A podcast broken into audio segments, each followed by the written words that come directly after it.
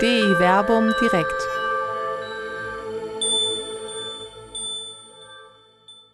Braucht es ein leeres Grab? Die Entwicklung des Glaubens an die Auferstehung im Alten und im Neuen Testament. Mit Doktor Werner Kleine und Doktor Till Magnus Steiner. Wir treffen uns heute nach einer etwas längeren Pause hier wieder zu Dei Verbum direkt, weil Till Magnus Steiner, den ich herzlich in Jerusalem begrüße, Vater geworden ist. Und bei unserem regulären Termin oder in der Nähe unseres eigentlich regulären Termins im Februar war der ausgerechnete Geburtstermin. Das Kind ist da, Mutter und Kind sind wohlauf, der Vater hat sich mittlerweile auch erholt. Dir, Till, erstmal herzlichen Glückwunsch, dir und deiner Frau nach Jerusalem. Was sein muss, muss sein. Ja. Und wir hoffen, dass er sich schlägt im Nebenzimmer, dass sie nicht schreit, aufwacht. Ja, wir haben ja sonst immer bellende Hunde gehabt, jetzt noch schreiende Kinder dabei, ist doch, ist doch alles gut. Du, du weißt ja, was ich darauf antworte immer. Psalm acht, Vers drei, aus dem Mund der Kinder und Säuglinge schaffst du dir Lob, deinen Feinden und Gegnern zum Trotz. Da gibt's genügend, also lass sie schreien. Kann der Lob auch morgen erklingen. Ja, alles klar. Okay. Ja, wir haben uns für heute äh, ein noch österliches Thema äh, ausgesucht. Und zwar äh, die berühmte Frage nach dem leeren Grab. Und nach der Auferstehung, es ist die Basis unseres christlichen Glaubens, auf der alles aufruht. Der Apostel Paulus schreibt es ja im ersten Korintherbrief im Kapitel fünfzehn, in den Versen vierzehn und siebzehn, dass ohne Kreuzestod und Auferstehung unser Glaube umsonst und unsere Verkündigung sinnlos wäre. Das ist tatsächlich die Basis, auf der alles aufruht. Ähm, ohne den Glauben an die Auferstehung des Gekreuzigten kann man sicherlich auch ein religiöser Mensch sein. Aber wer die Auferstehung des Gekreuzigten leugnet, kann streng genommen kein Christ sein. Er ist dann halt was anderes. Das ist tatsächlich das Fundament, aus dem alles andere erwächst. Ich gehe manchmal sogar so weit zu sagen, das ist eigentlich der, der Nukleus, die Keimzelle, aus der die gesamte christliche Theologie heraus erwächst. Die Frage, wer ist Jesus von Nazareth, die dann in der in dem Dogma wahrer Mensch und wahrer Gott mündet. Was ist Kirche, was ist der Heilige Geist, die Trinität, all das ist letzten Endes da heraus entstanden, das Nachdenken und das Erkennen. Und damit sind wir natürlich an einem ganz wichtigen Kern. Einem Kern, der zweifellos auch eine, ähm, eigentlich sogar zwei Klippen in sich birgt. Die eine große Klippe ist natürlich, wie kann das überhaupt sein, dass ein Toter wieder da ist, dass ein Toter aufersteht und sich wieder zeigt. Tote machen so etwas für gewöhnlich nicht. Das muss man natürlich nachweisen, was der Paulus ja auch zumindest mit der Beibringung glaubwürdiger Zeugen im ersten Korintherbrief eben auch tut. Er benennt fünfhundertdreizehn, streng genommen sogar über fünfhundertdreizehn Zeugen, wobei da über fünfhundert Brüder genannt werden, denen der Auferstandene zugleich erschienen sein soll. Und das sind so eigentlich die Hauptgewährszeugen. Warum? Der Paulus nimmt sich selbst auch als Zeugen hinein. Aber selbst für eine These, die man selbst vertritt, Zeugnis abzulegen, ist natürlich so ganz hart an der Glaubwürdigkeitsgrenze. Man ist selbst nicht unbedingt immer der glaubwürdigste ähm, Beleg für das, was man behauptet, nach dem Motto, wer schreibt, der bleibt. Und er erwähnt zweimal die zwölf Apostel. Und das ist jetzt erstaunlich, weil wir natürlich die Apostel als heilige Männer glaubwürdigster Provenienz äh, verehren, äh, zumindest als Christen oder insbesondere natürlich auch als katholische Christen. Wir dürfen aber nicht vergessen, dass die zur damaligen Zeit sicherlich in einem ganz anderen Ruf und einem ganz anderen Ruch standen. Es waren mehr oder weniger einfache Männer, einige davon waffentragend, möglicherweise mit aufständlerischen Gedanken. Und natürlich stand im Raum, dass diese engsten Vertrauten Jesu da eine Verschwörung hätten planen können und den Leichnam entfernt haben. Da gibt es sogar eine Notiz im Matthäusevangelium, äh, der wir entnehmen können, dass tatsächlich dieser Vorwurf im Raum gestanden hat. Ebenso, wie es möglicherweise sein kann, da haben wir keinen biblischen Hinweis drauf, außer der Frage der Maria von Magdala, nachdem sie das leere Grab gesehen hat. Äh, wohin haben sie meinen Herrn gebracht? Es hätte genauso sein können, dass die Gegner Jesu, die ihn ans Kreuz gebracht haben, den Leichnam haben entfernen lassen, um ja keine Kultstätte entstehen zu lassen. Damit sind wir schon fast bei der Frage nach dem leeren Grab. Was beweist ein leeres Grab? Nur, dass es leer ist. Und ich stelle jetzt schon die Frage, damit werden wir uns gleich etwas näher befassen, war das Grab überhaupt leer? Ich sage nein. Denn das wird gar nicht als leer geschildert. Da schauen wir aber gleich etwas näher drauf. Das heißt, der christliche Glaube hat an seiner Wurzel eine ganz große Herausforderung, die wir letzten Endes nur dadurch bewältigen können, dass wir es mit Zeugen zu tun haben, die glaubwürdig sind. Und da gibt es im Neuen Testament zwei Stränge. Einen Strang, der Petrus als ersten Auferstehungszeugen benennt, das ist der erste Korintherbrief. Und den zweiten Strang, das sind die Evangelien, die in Maria von Magdala die erste Auferstehungszeugin sehen. Die konkurrieren nebeneinander. Wäre fast mal ein eigenes Thema wert, das hier zu erschließen, weil das bis in die frühe Kirche hineingeht. Das heißt, die Auferstehung vom Tode ist ein ganz, ganz wichtiges Thema, dessen Plausibilität wir immer wieder neu herstellen müssen. Wir singen zwar in der Osternacht, das Grab ist leer, der Held erwacht. Das leere Grab ist aber zu wenig, um den Auferstehungsglauben zu wecken. Denn gerade Maria von Magdala, werden wir gleich sehen, die das leere Grab entdeckt, glaubt deswegen noch lange nicht. Wir Christen haben aber den Auferstehungsglauben gar nicht erfunden. Bei uns bekommt er nur eine ganz neue, besondere Qualität.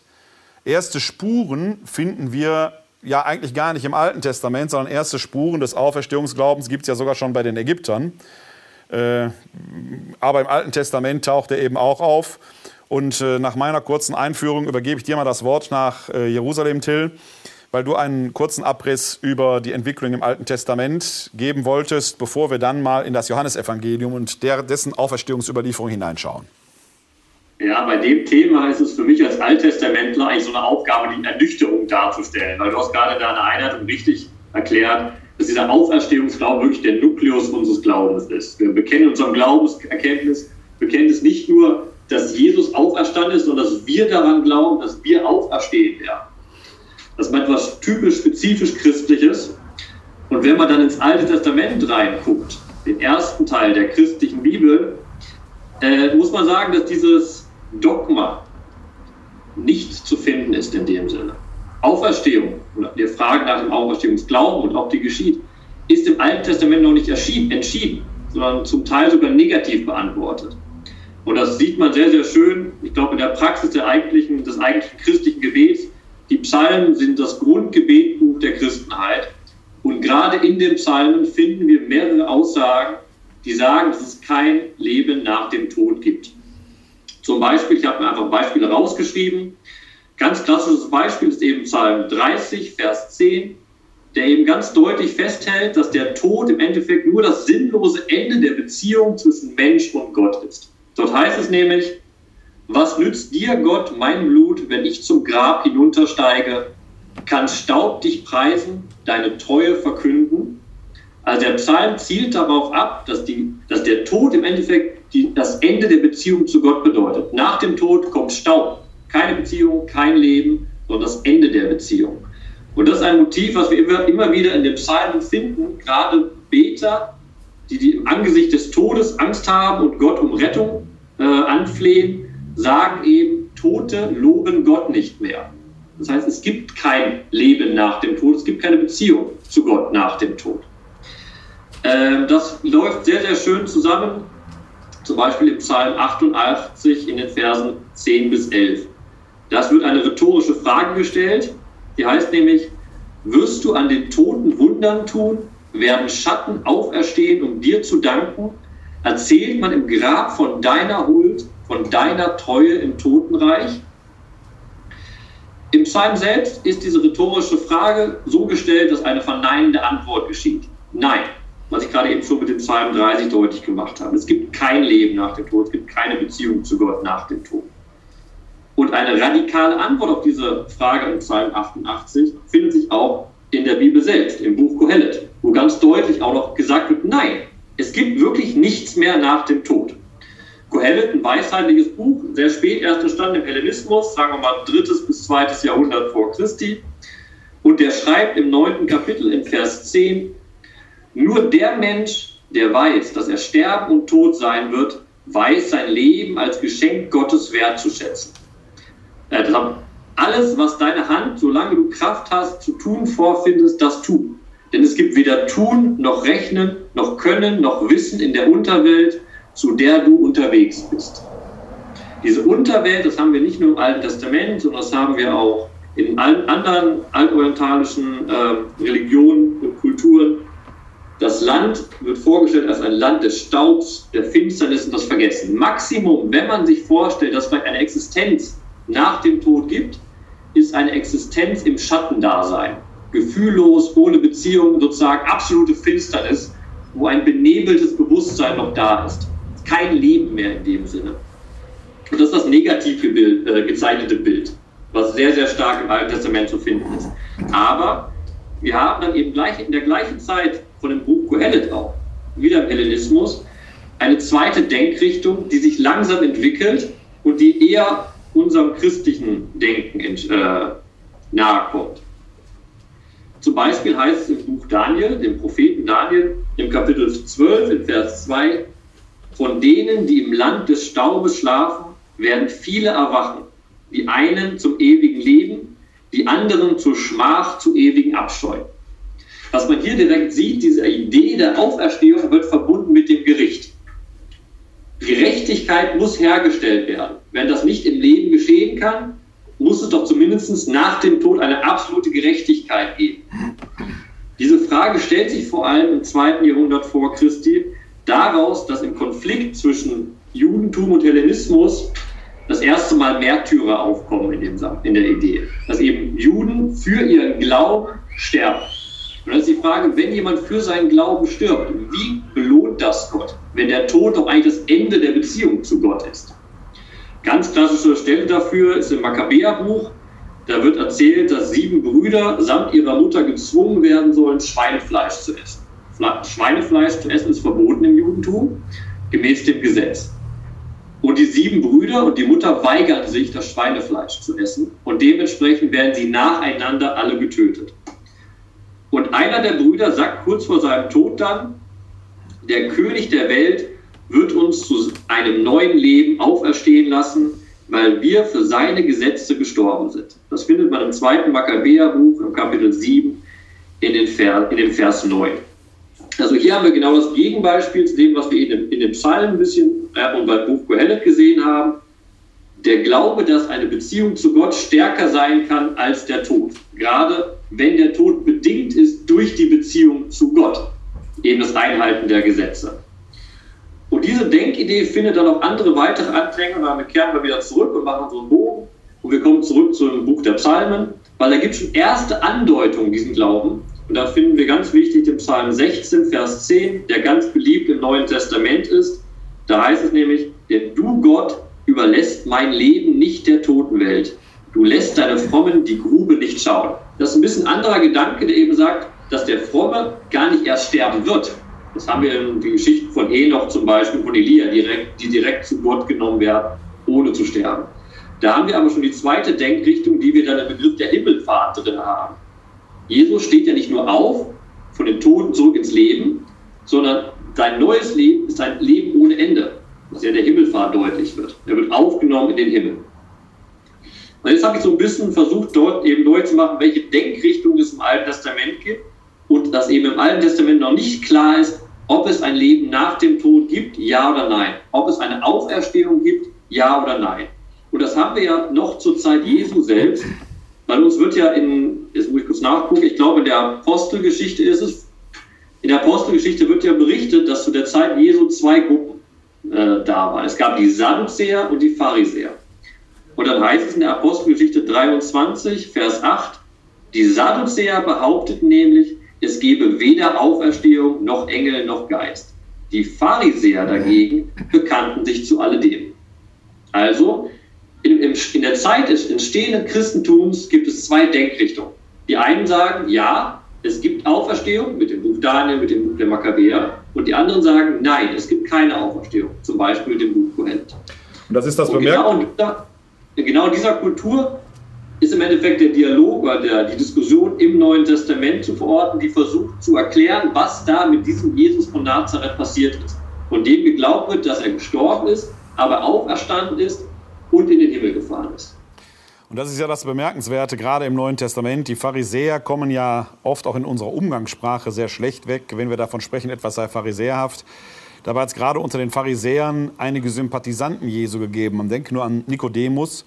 Auch Paulus von Tarsus sagt von sich selbst, ja, er sei Pharisäer gewesen. Das heißt, gerade zwischen Pharisäern und der Jesusbewegung hat zumindest an dieser Stelle eine gewisse inhaltliche Überschneidung gegeben, die die Sadduzäer, weil sie eben die Auferstehung leugneten, und auch, äh, was du schon gesagt hast, die jenseitige Welt so nicht sehen konnten, äh, da war die, die Distanz viel größer, äh, begegnen ja teilweise auch als Schriftgelehrte im Neuen Testament. Das hat sich gar nicht so in unseren Köpfen festgesetzt. Wir sehen immer in den Pharisäern die großen Gegner, dabei waren die inhaltlich durchaus offen für solche äh, Diskussionen. Jesus kehrt ja auch hin und wieder bei Pharisäern ein, um mit ihnen zu sprechen. Also dieses globale Verurteilen dieser Gruppe kann man so sicherlich eigentlich, zumindest aus neutestamentlicher Sicht, gar nicht durchhalten. Aber eine Frage habe ich noch zum Alten Testament. Könnte man das äh, sagen, dass im Alten Testament zumindest als Idee in einer bestimmten Richtung der Auferstehungsglaube, sagen wir mal, aus einer philosophischen, vielleicht sogar logischen Reflexion über die Gerechtigkeit Gottes heraus entsteht? Also eher als Erkenntnis und weniger als Wunschgebilde. Ja, das, also Erkenntnis ist schon der richtige Begriff. Und ich will es nicht nur verengen auf die Frage der Gerechtigkeit. Das hat ja in meiner Einleitung auch gesagt, eben zu Fragen der Gerechtigkeit ja. der Märtyrer. Aber es ist auch eine theologische Denkrichtung oder theologische Erkenntnis, die da stattfindet. Wir haben im Alten Testament die Entwicklung hin zum Monotheismus, ne? Dem Gottglauben, dass es einen einzigen Gott gibt, der der Schöpfer ist und das dann wichtig ist, der allmächtig ist. Das heißt, wir haben eine Entwicklung im Alten Testament auch von dem Gott der Lebenden hin eben zu dem Gott der Toten. Ja. Der allmächtige Gott ist auch derjenige, der fähig ist, selbst im Reich der Toten zu regieren. Also er ist wirklich der Gott über Leben und Tod. Nicht nur im Diesseits, sondern auch im Jenseits. Und umso mehr sich der Gedanke durchsetzt, dass der Gott allmächtig ist, umso mehr muss er eben auch genau diese Gerechtigkeit nach dem Tod herstellen können. Ja. Und damit ergibt sich ein Auferstehungsglauben. Ja. Die ist quasi dann, zumindest wenn man diesem Axiom folgt, fast schon eine logische Notwendigkeit, dass man sagen muss, die Gerechtigkeit muss dann über den Tod hinaus hergestellt werden können, wenn, um, um der Gerechtigkeit Gottes willen. Ja, logische Notwendigkeit, ne, im Glauben ist nicht alles, ist nichts logisch notwendig in dem Punkt. Nein, wenn man diesem, aber, wenn man diesem Grundaxiom folgt, ne? Deswegen ja, die Einschränkung. Ja, das kann man so zusammenfassen, genau in dieser Entwicklung hin zum Monotheismus, zum Durchdenken, was Monotheismus bedeutet, haben wir ja heute sowohl im Christentum als auch im gegenwärtigen Judentum zwei Glaubensformen, die an diese Auferstehung glauben. Also die Pharisäer haben sich durchgesetzt. Ja. Eben aus der Begründung heraus, wenn es nur einen Gott gibt, dann folgt daraus, er muss eben dieser Richter über Leben und Tod im Jenseits ja. auch sein. Und damit der Glaube an die Auferstehung existiert. Okay, dann würde ich sagen, schauen wir mal ins Neue Testament hinein.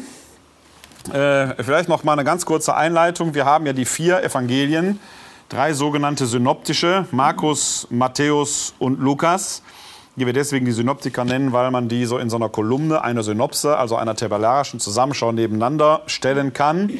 Die verlaufen in weiten Teilen parallel, haben auch ihre Eigenheiten. Bei den Synoptikern fällt zum Beispiel auf, dass der äh, Markus als ältester Evangelist ursprünglich gar kein eigenes Auferstehungsevangelium hatte. Da gibt es den sogenannten unechten Markus-Schluss, der mal später dazugekommen ist, weil man das offenkundig sehr unbefriedigend äh, empfunden hat, dass das quasi das Evangelium so plötzlich irgendwie aufhört, ohne dass da noch eine Gewissheit oder eine Verheißung drin steckt.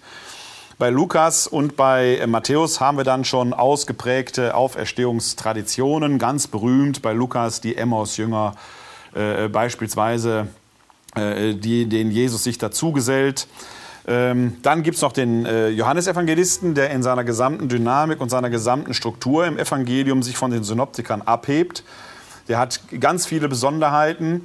Wir Neutestamentler bezeichnen Johannes manchmal auch als Kommentar zu den Synoptikern oder, um es mit der jüdischen Begrifflichkeit zu sagen, ein Midrasch. Das heißt, er hat nochmal eine Deutung dessen geschrieben, was in den Synoptikern überliefert war. Deshalb findet man da nicht so viele Doppelungen drin. Der Sache nach gibt es aber viele Themen im Johannesevangelium. Gerade in der Auferstehungsüberlieferung ist der Johannes gleichwohl dann wieder sehr wirksam geworden, denn das leere Grab am Ostermorgen wird bei den Synoptikern nicht exklusiv von Maria von Magdala entdeckt, sondern da tauchen mehrere Frauen auf, zu denen auch eine Maria von Magdala gehört. Da sind aber zwei, drei Frauen immer äh, unterwegs. Also diese Exklusivität auf die Maria von Magdala zu fokussieren, das haben wir dann so erst eher bei Johannes. Es gibt aber noch etwas Weiteres, was äh, dann in allen Auferstehungsevangelien eigentlich ist: Es wird ein leeres Grab entdeckt, das aber noch nicht den Glauben weckt, sondern erstmal Entsetzen hervorruft mit ganz normalen Erklärungsmöglichkeiten. Der Leichnam ist weggenommen worden. Erst in der Begegnung mit dem Auferstandenen entsteht so eine erste Erkenntnis, ihr ist wieder da. Und da werden wir gleich sicherlich die eine oder andere Besonderheit sehen. Was sich grundsätzlich fragen lässt, und das schließt so ein bisschen an, unsere, an deine Einführung gerade an, wann hat sich die Auferstehung denn ereignet? Wir haben in unseren Köpfen immer am dritten Tage auferstanden von den Toten. Da sagen die Texte so aber gar nicht. Am dritten Tage wurde die Auferstehung oder Auferweckung entdeckt oder offenbar. Den Zeitpunkt der Auferweckung selbst kennen wir scheinbar gar nicht.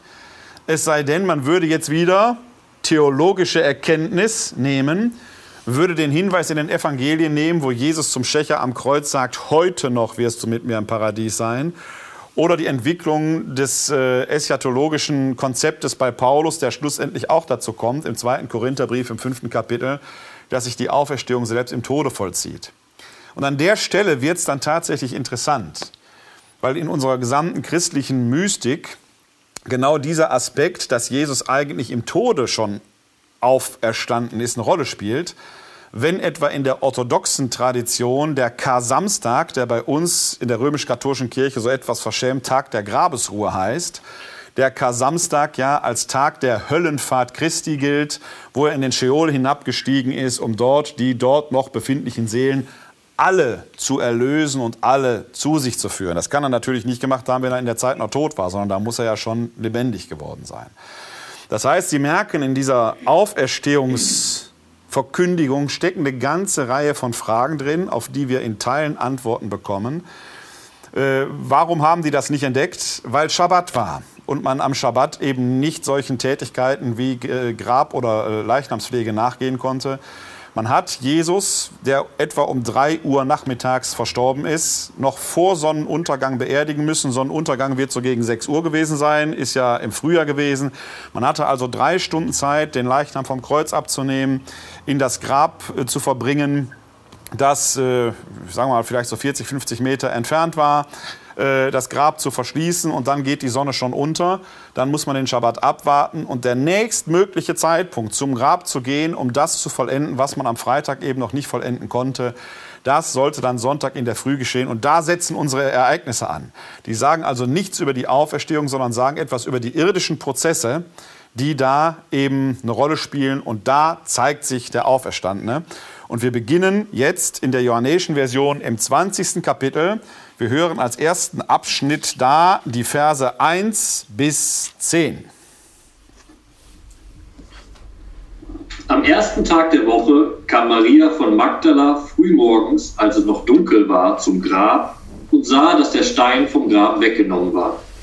Da lief sie schnell zu Simon Petrus und dem anderen Jünger, den Jesus liebte, und sagte zu ihnen, Sie haben den Herrn aus dem Grab weggenommen und wir wissen nicht, wohin sie ihn gelegt haben. Da gingen Petrus und der andere Jünger hinaus und kamen zum Grab. Sie liefen beide zusammen, aber weil der andere Jünger schneller war als Petrus, kam er als erster ans Grab. Er beugte sich vor und sah die Leinenbinden liegen, ging jedoch nicht hinein. Da kam auch Simon Petrus, der ihm gefolgt war, und ging in das Grab hinein. Er sah die Leinenbinden liegen und das Schweiftuch auf dem Haupt Jesu gelegen hatte.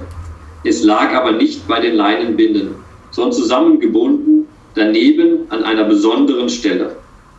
Da ging auch der andere Jünger, der als erster an das Grab gekommen war, hinein. Er sah und glaubte.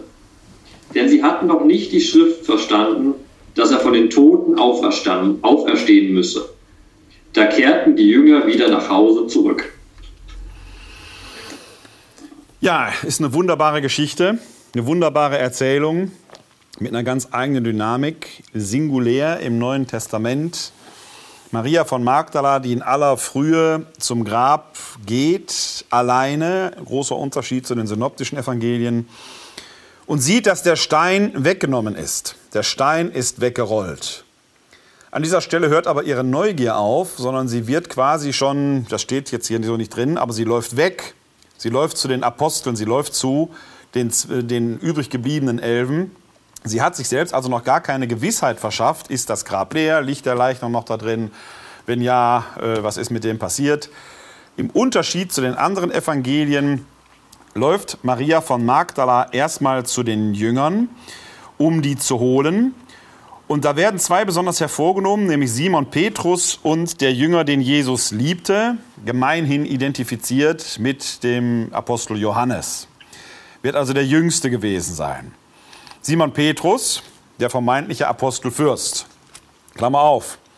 Rein aus neutestamentlicher Perspektive kann man ein Fragezeichen dahinter machen, ob der Simon Petrus diese exklusiv herausgestellte Position hatte. Es werden immer drei Leute erwähnt, Petrus, Jakobus und Johannes, die so innerhalb des Apostelkollegiums so eine Art Leitungsfunktion inne hatten, und zwar auch in nachösterlicher Zeit. Der Paulus bezeichnet die als die Säulen der Gemeinde. Ich persönlich halte es für sehr wahrscheinlich, dass da noch nicht mal Simon Petrus der Sprecher war, sondern Jakobus. Es gibt im Galaterbrief die sehr schöne Erzählung, dass der Simon Petrus nach dem sogenannten Apostelkonzil nach Antiochien kommt, um dort die Mahlgemeinschaft mit den Heiden zu halten, der die dann auch erst durchführt. Und dann kommen die Leute des Jakobus und Petrus hat Angst vor denen. Das deute ich immer so ein wenig in die Richtung, dass eigentlich Jakobus derjenige ist, der die Sprecherfunktion inne hatte, der aber als erster der Apostel hingerichtet wird. Und dann wird dieses Amt quasi auf Simon Petrus übergegangen sein. In der Zeit, wo Johannes sein Evangelium niederschreibt, ist diese Jakobus-Tradition möglicherweise schon so stark verblasst, und diese Person des Simon Petrus so stark in den Vordergrund getreten, dass wir jetzt hier tatsächlich diesen Wettlauf zwischen Simon Petrus und dem Jünger, den Jesus liebte, nennen wir ihn jetzt einfach mal, Johannes hatte. Und Johannes als der Fittere und der Jüngere gewinnt diesen Wettlauf. Und dann gibt es diese wunderbare kleine Beschreibung: Er wartet am Eingang des Grabes, bis der Ältere hinterherkommt, dem er den Vortritt lässt und ins Grab schauen lässt. Jetzt schauen die da hinein. Und was sehen die? Ein leeres Grab? Nein. Auch in den synoptischen Evangelien ist das Grab nie leer. Da ist jede Menge los. Man darf sich so ein Grab ja nicht vorstellen wie einen großen Saal. Das wird eine kleine Nische gewesen sein, wo eine Grablege war, wo man den Leichnam draufgelegt hatte. Äh, noch nicht mal mannshoch, wo man gebückt hineingehen musste. Und in den synoptischen Evangelien sitzen da mindestens schon mal ein, manchmal sogar zwei Jünglinge drin. Und die Leinen binden. Das Grab ist also gar nicht leer, da ist jede Menge los drin. Das ist schon ziemlich voll da in diesem Grab. Ähnlich jetzt hier, Simon Petrus schaut in das Grab hinein und er sieht zwar jetzt hier keinen Jüngling, aber er sieht die Leinentücher da liegen und das Schweißtuch, das auf dem Haupt Jesu gelegen hatte. Und die Beschreibung hier, wie es dort dargelegt wird, sieht so aus, als wenn das ordentlich zusammengefaltet wäre. Wie unbenutzt. Wir reden ja von der Bestattung eines Gekreuzigten.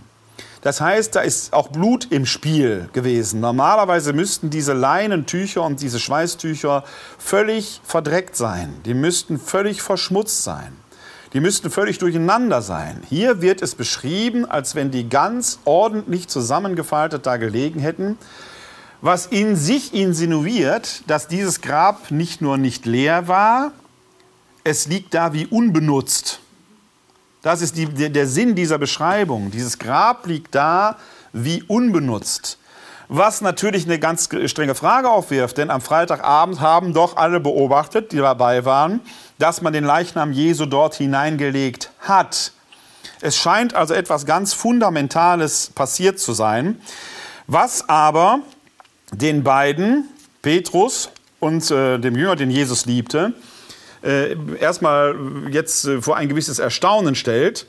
Der Petrus geht, fast hätte ich gesagt, kopfschüttelnd weg, weiß ich keinen Reim drauf zu machen, während der Jünger, den Jesus liebte, nachdem er in das Grab geschaut hat, von dem heißt es als einzigen in den Evangelien, er sah und glaubte. Dieses Sehen und Glauben wird ein Topos sein, der von jetzt an die Auferstehungsüberlieferung im Johannesevangelium durchzieht. Sie haben jetzt schon vielleicht den Thomas im Ohr, wie Jesus ihm sagt, da wird ja alles gleich drauf zulaufen. Weil du gesehen hast, glaubst du, selig sind, die nicht sehen und doch glauben werden. Sehen und Glauben ist ein Topos, der an anderer Stelle im Johannesevangelium schon vorkommt. Da gibt es die Heilung des Blindgeborenen, der als Blinder zur Erkenntnis kommt und sehen wird, während die Pharisäer, die doch mit ihren Augen sehen können, aber trotzdem blind bleiben. Also dieses Sehen und Glauben hat bei Johannes insbesondere immer auch nicht nur diese Komponente des physischen Sehens mit den Augen, sondern auch des inneren Erkennens. Und das ist etwas, was hier eine Rolle spielt, wenn dieser Jünger, den Jesus liebte, über den gesagt wird, er sah und glaubte. Und dann kommt dieser bemerkenswerte Zusatz hinterher, denn sie verstanden die Schrift noch nicht, dass er von den Toten auferstehen müsse. Also es gibt, deswegen habe ich vorhin so ein bisschen, die Schrift ist ja das, was das Alte Testament ist, wenn das hier erwähnt wird. Deswegen habe ich da vorhin so, ein, so nachgefragt, was, was so eine logische Erkenntnis quasi angeht, zumindest wenn man bestimmte Grundaxiome vorhernimmt. Das heißt, wenn die die Schrift ernst genommen hätten, suggeriert der Johannes-Evangelist an dieser Stelle hier, hätte man davon ausgehen müssen, ja, dann hätten die sofort erkennen müssen, ja, der ist auferstanden. Hier erfüllt sich doch alles, was gesagt ist. Aber so weit sind die noch nicht. Von dem Jünger, den Jesus liebte, wird lediglich gesagt, dass er quasi bedingungslos glaubt, ohne diese innere Erkenntnis zu haben. Gleichwohl scheint diese innere Erkenntnis eine gewisse Notwendigkeit zu sein, weil ein Glaube ohne diese gefestigte innere Vergewisserung und Erkenntnis letzten Endes dann auch, ja, zu flatterhaft, zu enthusiastisch, zu schwärmerisch geraten kann, da fehlt noch das Fundament. Die Schrift wird das Fundament sein, wird, sagt hier der Text, auf dem dieser Auferstehungsglaube dann tatsächlich gesichert wachsen kann.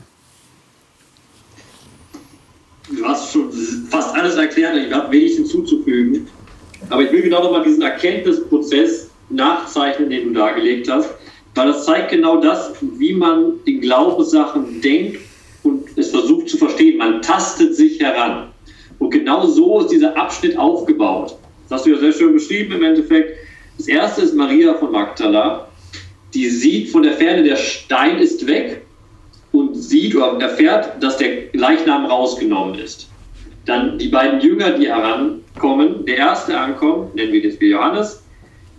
Er steht noch vor dem Grab, steckt aber seinen Kopf schon in den Grab, in den Ort des Geschehens rein. Also er nähert sich weiter an. Er nähert sich weiter an als Maria von Magdala.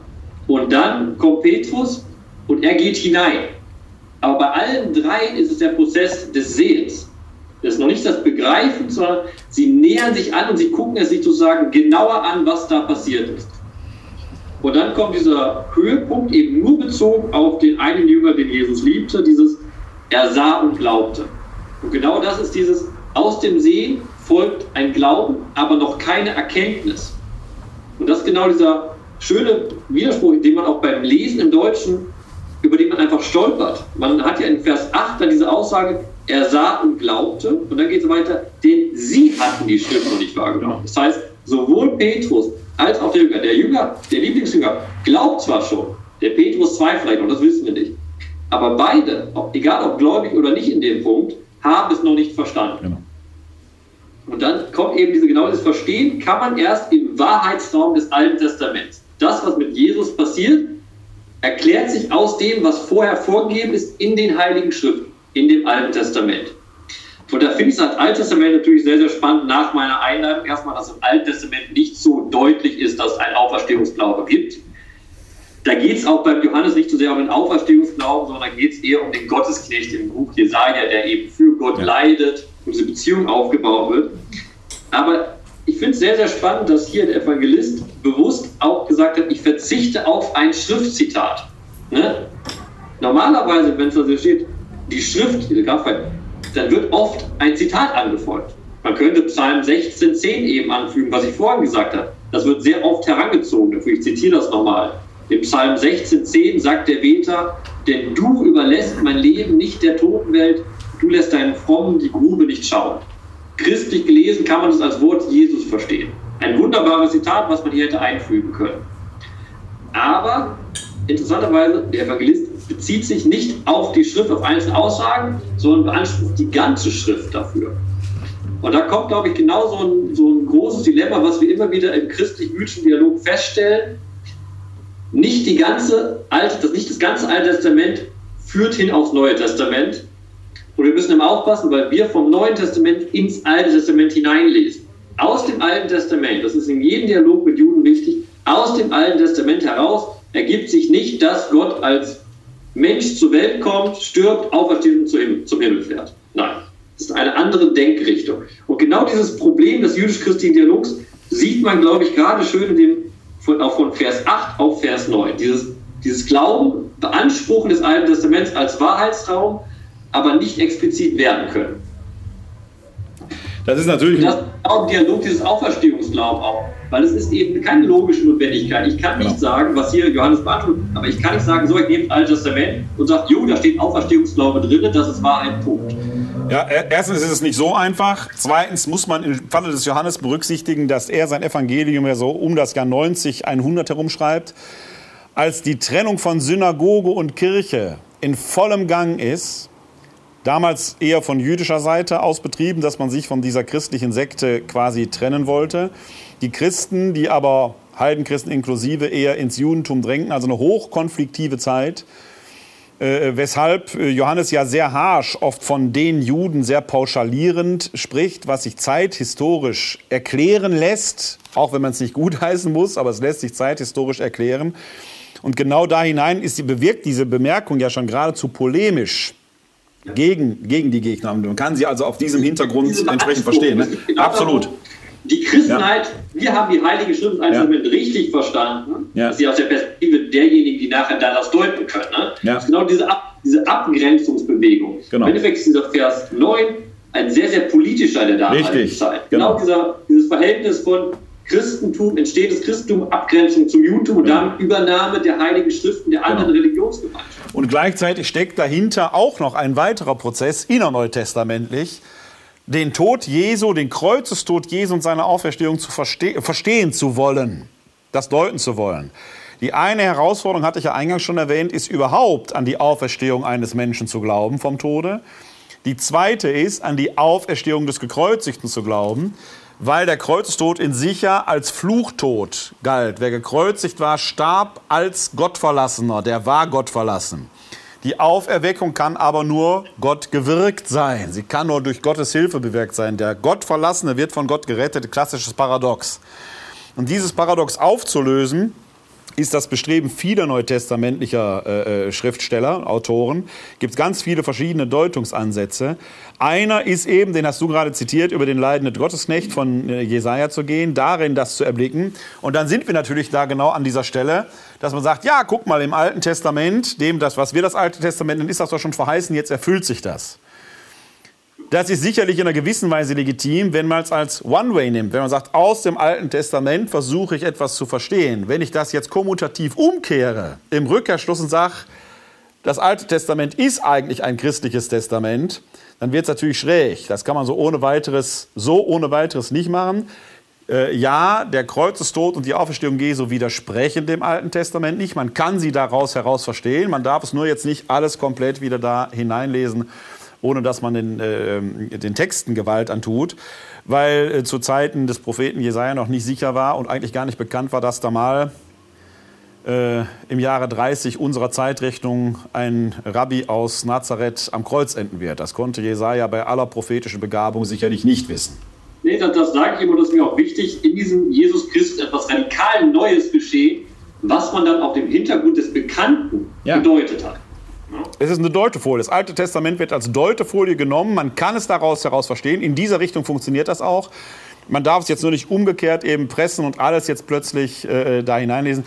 Wir haben es ja, als wir über das Hohelied mal diskutiert haben, da sind wir genau über dieses Phänomen auch gestolpert, dass man plötzlich mit einer christlichen Brille versucht, diese Texte äh, da entsprechend in eine Form zu pressen. Genau, aber das ist genau der Tenor, der wird sich jetzt noch weiter durchziehen ja. durch die Texte, die wir besprechen. Immer diese Frage, wie erkenne ich das, was da passiert ist? Wie begreife ich das, was passiert ist? Ja. Das ist genau das, dass diese Verbindung zwischen dem Nicht-Begreifbaren eigentlich und dem Erklären wollen aus dem Bekannten heraus. Genau. Wir schauen mal in den nächsten Abschnitt rein. Wir lesen die Verse elf bis achtzehn. Maria aber stand draußen vor dem Grab und weinte.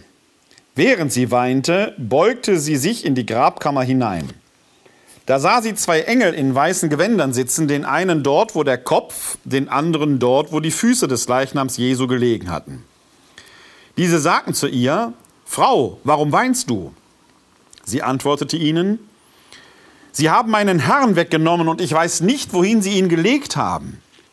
Als sie das gesagt hatte, wandte sie sich um und sah Jesus dastehen, wusste aber nicht, dass es Jesus war. Jesus sagte zu ihr: Frau, warum weinst du? Wen suchst du? Sie meinte, es sei der Gärtner, und sagte zu ihm: Herr, wenn du ihn weggebracht hast, sag mir, wohin du ihn gelegt hast, dann will ich ihn holen. Jesus sagte zu ihr: Maria. Da wandte sie sich um und sagte auf Hebräisch zu ihm: Rabuni, das heißt Meister. Jesus sagte zu ihr: Halte mich nicht fest, denn ich bin noch nicht zum Vater hinaufgegangen. Geh aber zu meinen Brüdern und sag ihnen: Ich gehe hinauf zu meinem Vater und eurem Vater, zu meinem Gott und eurem Gott. Maria von Magdala kam zu den Jüngern und verkündete ihnen: Ich habe den Herrn gesehen. Und sie berichtete, was er ihr gesagt hatte. Genau bei diesem Erkenntnisprozess sind wir jetzt also angekommen bei Maria, die am Grab steht und weint. Weil sie versteht nicht, was da passiert ist. Und sie sagt wieder das, was sie im ersten Abschnitt schon gesagt hat: Jemand muss den Leichnam weggenommen haben. Jemand muss Graub, äh, Gra, äh, Grabraub begangen haben. Und dann kommt genau dieses Bild auf, dass du schon gesagt hast, das Grab ist nicht leer, das Grab ist voll und voll durch. Da sind zwei Gestalten, mit denen sie in einen Dialog tritt. Und die fragen sie: Warum weinst du? Und sie erklärt eben, warum sie weint, weil sie glaubt, dass der Leichnam weggenommen wurde. Und dann kommt etwas, wo man beim Lesen aufpassen muss. Es kommt eine neue Gestalt, Jesus, die sie anspricht. Und Maria dreht sich um. Sie wendet sich zu diesem Jesus, aber erkennt ihn nicht. Sie sieht ihn, aber erkennt ihn nicht. Im ersten Abschnitt haben wir diesen Topos: Sie sehen all das leere Grab, aber können es nicht erklären oder erklären es verschieden. Und sie sieht jetzt Jesus als Auferstanden, aber erkennt ihn nicht. Und dann kommt diese Verwechslungsszene schön. Aber dann kommt genau dieser Höhepunkt, auf den ich hin möchte. Sie hat sich eben gedreht zu Jesus. Und dann sagt Jesus zu ihr: Maria. Also spricht sie mit ihrem Namen an und bestellt, stellt somit die Beziehung zueinander her. Und dann kommt auf einmal der Satz danach in Vers sechzehn, da wandte sie sich um. Sie ist ja schon zu Jesus zugewandt, sie guckt Jesus schon an, aber erkennt ihn nicht. Und dann sagt Jesus nur diesen einen, das eine Wort, Maria, spricht sie an, und sie wendet sich wieder um. Das heißt hier jetzt, sie erkennt, sie sieht, dass er wirklich der Auferstandene ist, sie erkennt ihn wieder. Und realisiert somit, dass der, der tot ist, eigentlich nicht in dieser Welt sein kann, in dieser Welt drin ist. Und dann kommt was zweites Bemerkendes, finde ich. Dann kommt nämlich ein Imperativ, der sehr, sehr negativ ist. Jesus sagt nämlich zu ihr: Halte mich nicht fest. Diese alte Beziehung, die wiederhergestellt ist, die vorher im Leben war, etabliert Jesus nicht neu. Eine typische Reaktion wäre jetzt eben, dass Maria Jesus um den Arm springt oder in der damaligen Zeit zu Füßen fällt und ihn festhält. Aber Jesus hält sie auf. Jesus ist nicht der Jesus, den, der er vor der Kreuzigung und vor dem Tod war, sondern irgendetwas Neues ist hier sogar passiert. Und dann, ganz spannend: Halte mich nicht fest, denn ich bin noch nicht zum Vater hinaufgegangen. Es ist der Jesus, dem wir begegnen, der zwischen Tod, Auferstehung und Himmelfahrt, also zwischen Auferstehung und Himmelfahrt sich gerade befindet. Und das ist ein Jesus, ganz klar, den man nicht anpacken darf, den man nicht begreifen darf. Nachher bei Thomas wird es ganz anders klingen. Da sagt Jesus: Pack mich an, greif in meine Wunde und sieh, wer ich wirklich bin. Und hier sind wir dann genau bei der Frage, wo du dann gleich mit deiner Erklärung wahrscheinlich besser ansetzen kannst als ich. Was haben wir für einen Jesus vor uns? Ist es der Leib Jesus, so wie er war vor der Kreuzigung? Ist es der Leib Jesu, ein anderer, ein geistiger Leib? Was ja das Spannende ist: Wie kann es sein, dass Maria, so schildert es ja Johannes, Maria sieht Jesus, aber erkennt ihn nicht. Obwohl wir ja nachher bei Thomas ganz deutlich haben, Jesus ist als Jesus erkennbar, sogar mit den Wundmalen seiner Kreuzigung. Aber hier, die erste Erscheinung Jesus ermöglicht nicht sein Erkennen. Erst die direkte Anrede, Maria, ermöglicht es zu erkennen. Und dann vermeidet Jesus den körperlichen Kontakt, weil er sagt: Ich bin noch nicht in den Himmel hinaufgefahren. Vielleicht kannst du das ein bisschen ja, erklären, ob, genau ob er sich bei Thomas als Jesus zu erkennen gibt, da würde ich schon ein Fragezeichen hintermachen, weil äh, die Thomas-Perikope, da ist ja noch eine Perikope zwischengeschaltet, wie er den Jüngern erscheint, und die kündigen ihn ja quasi an. Das heißt, Thomas hat schon eine gewisse Erwartungshaltung. Okay. Wir haben in sämtlichen, äh, in sämtlichen äh, Auferstehungsevangelien diesen Topos, dass der Auferstandene von den Seinen, die ihn ja gekannt haben müssen, nicht erkannt wird. Also die wie auch immer visuelle Erscheinung, ich versuche das jetzt bewusst allgemein zu formulieren, die visuelle Erscheinung muss substanziell verschieden von der des irdischen Jesus gewesen sein. Wir sprechen da vom Auferstehungsleib, versuchen solche semantischen Krücken irgendwie hinzubekommen. Er ist schon ganz Teil der jenseitigen Welt und trägt doch die gesamte Identität des Diesseit, der seiner diesseitigen Existenz in sich. Bei den Emmaus-Jüngern ist es das Brotbrechen. Ne? Auch die Emmaus-Jünger sagen ja, wir sind mit ihm umhergezogen, erkennen ihn aber nicht. Am Brotbrechen erkennen sie ihn. Maria von Magdala, eine der engeren Vertrauten. Ich persönlich wehre mich dagegen, immer in ihr so die Gefährtin exklusiv zu sehen. Ich habe da eher Maria von Bethanien als Favoritin, aber da könnte man mal einen eigenen Abend zu machen zu diesem Thema. Welche Frau war es denn nur? Nein, aber sie gehört sicherlich in den engeren Favoritenkreis hinein. Und wir wissen ja aus den Evangelien, dass äh, der irdische Jesus gegen äh, körperliche Berührung äh, überhaupt nichts einzuwenden hatte. Er lässt das ja zu, dass die Sünderin ihm die Füße wäscht und salbt und solche Dinge. Hier wird das zurückgewiesen. Sie erkennt ihn aber an der Stimme. Die Jünger und Thomas werden ihn an den Wundmalen erkennen. Und da will ich jetzt nicht vorweggreifen, auch der Thomas wird nicht anfassen. Das ist die Quintessenz der Thomas-Geschichte. Er hätte gekonnt, aber er tut's dann nicht, weil der, der Hauch des Ewigen diesen Auferstehungsleib schon umwabert. Es gibt aber im Lukas-Evangelium einen Hinweis, da, weil die Jünger vermuten, sie sähen einen Geist. Das passt wieder genau in diese Konnotation hinein, dass Jesus eben von seiner visuellen Erscheinung nicht in die irdische Gegenwart so hinein, also der auferstandene Christus, äh, hineinpasst, dass sie sehen einen Geist. Und da sagt Jesus, seht her, ich habe Knochen und Fleisch. Also eine sehr physische, drastische Ausdrucksweise, wo man auch den Eindruck hat, man hätte ihn jetzt umarmen können. Aber genau dieser Hinweis hier bei Maria spricht dagegen, dieses rühr mich nicht an. Ich interpretiere deshalb diesen Lukas, äh, diesen lukanischen Hinweis eher dahingehend, dass es sich nicht um eine bloße Halluzination handelt, sondern um eine tatsächlich somatische Erscheinung. Da muss man jetzt einen kleinen Exkurs machen. Das Griechische kennt für das, was wir Leib nennen würden oder Körper nennen würden, prinzipiell zwei Begriffe. Der eine Begriff ist Sarx. Sarx ist Fleisch. Das ist das, was sie beim Metzger kriegen. Beim Metzger liegt Sarx in der Auslage. Kotelett. Ja, das ist Sarg, sehr materiell. Wenn wir davon sprechen, äh, dass wir einen fleischlichen Leib haben, dann meinen wir Sargs. Der andere Begriff, den man für Leib verwenden kann, ist Soma. Den kennen Sie auch, der kommt nicht in Psychosomatik, kommt drin vor. Somatik ist die leibseelische Einheit. Soma kann aus Sargs bestehen, das ist in unserer irdischen Daseinsweise so. Dieser, dieses, dieses Soma ist aus Sargs. Soma kann aber auch unsakisch sein, kann eine andere Identitätsexistenz äh, sein, sodass wir in unserer Theologie vom Auferstehungsleib sprechen. Ja, das ist Soma. Wir brauchen eine leibliche Erscheinungsweise, damit wir Identität aufbewahren können. Wenn unsere Seelen so ineinander fließen würden, würden wir unsere Identität aufgeben. Und genau dieser Aspekt spielt eine ganz wichtige Rolle. Till, bist du noch da?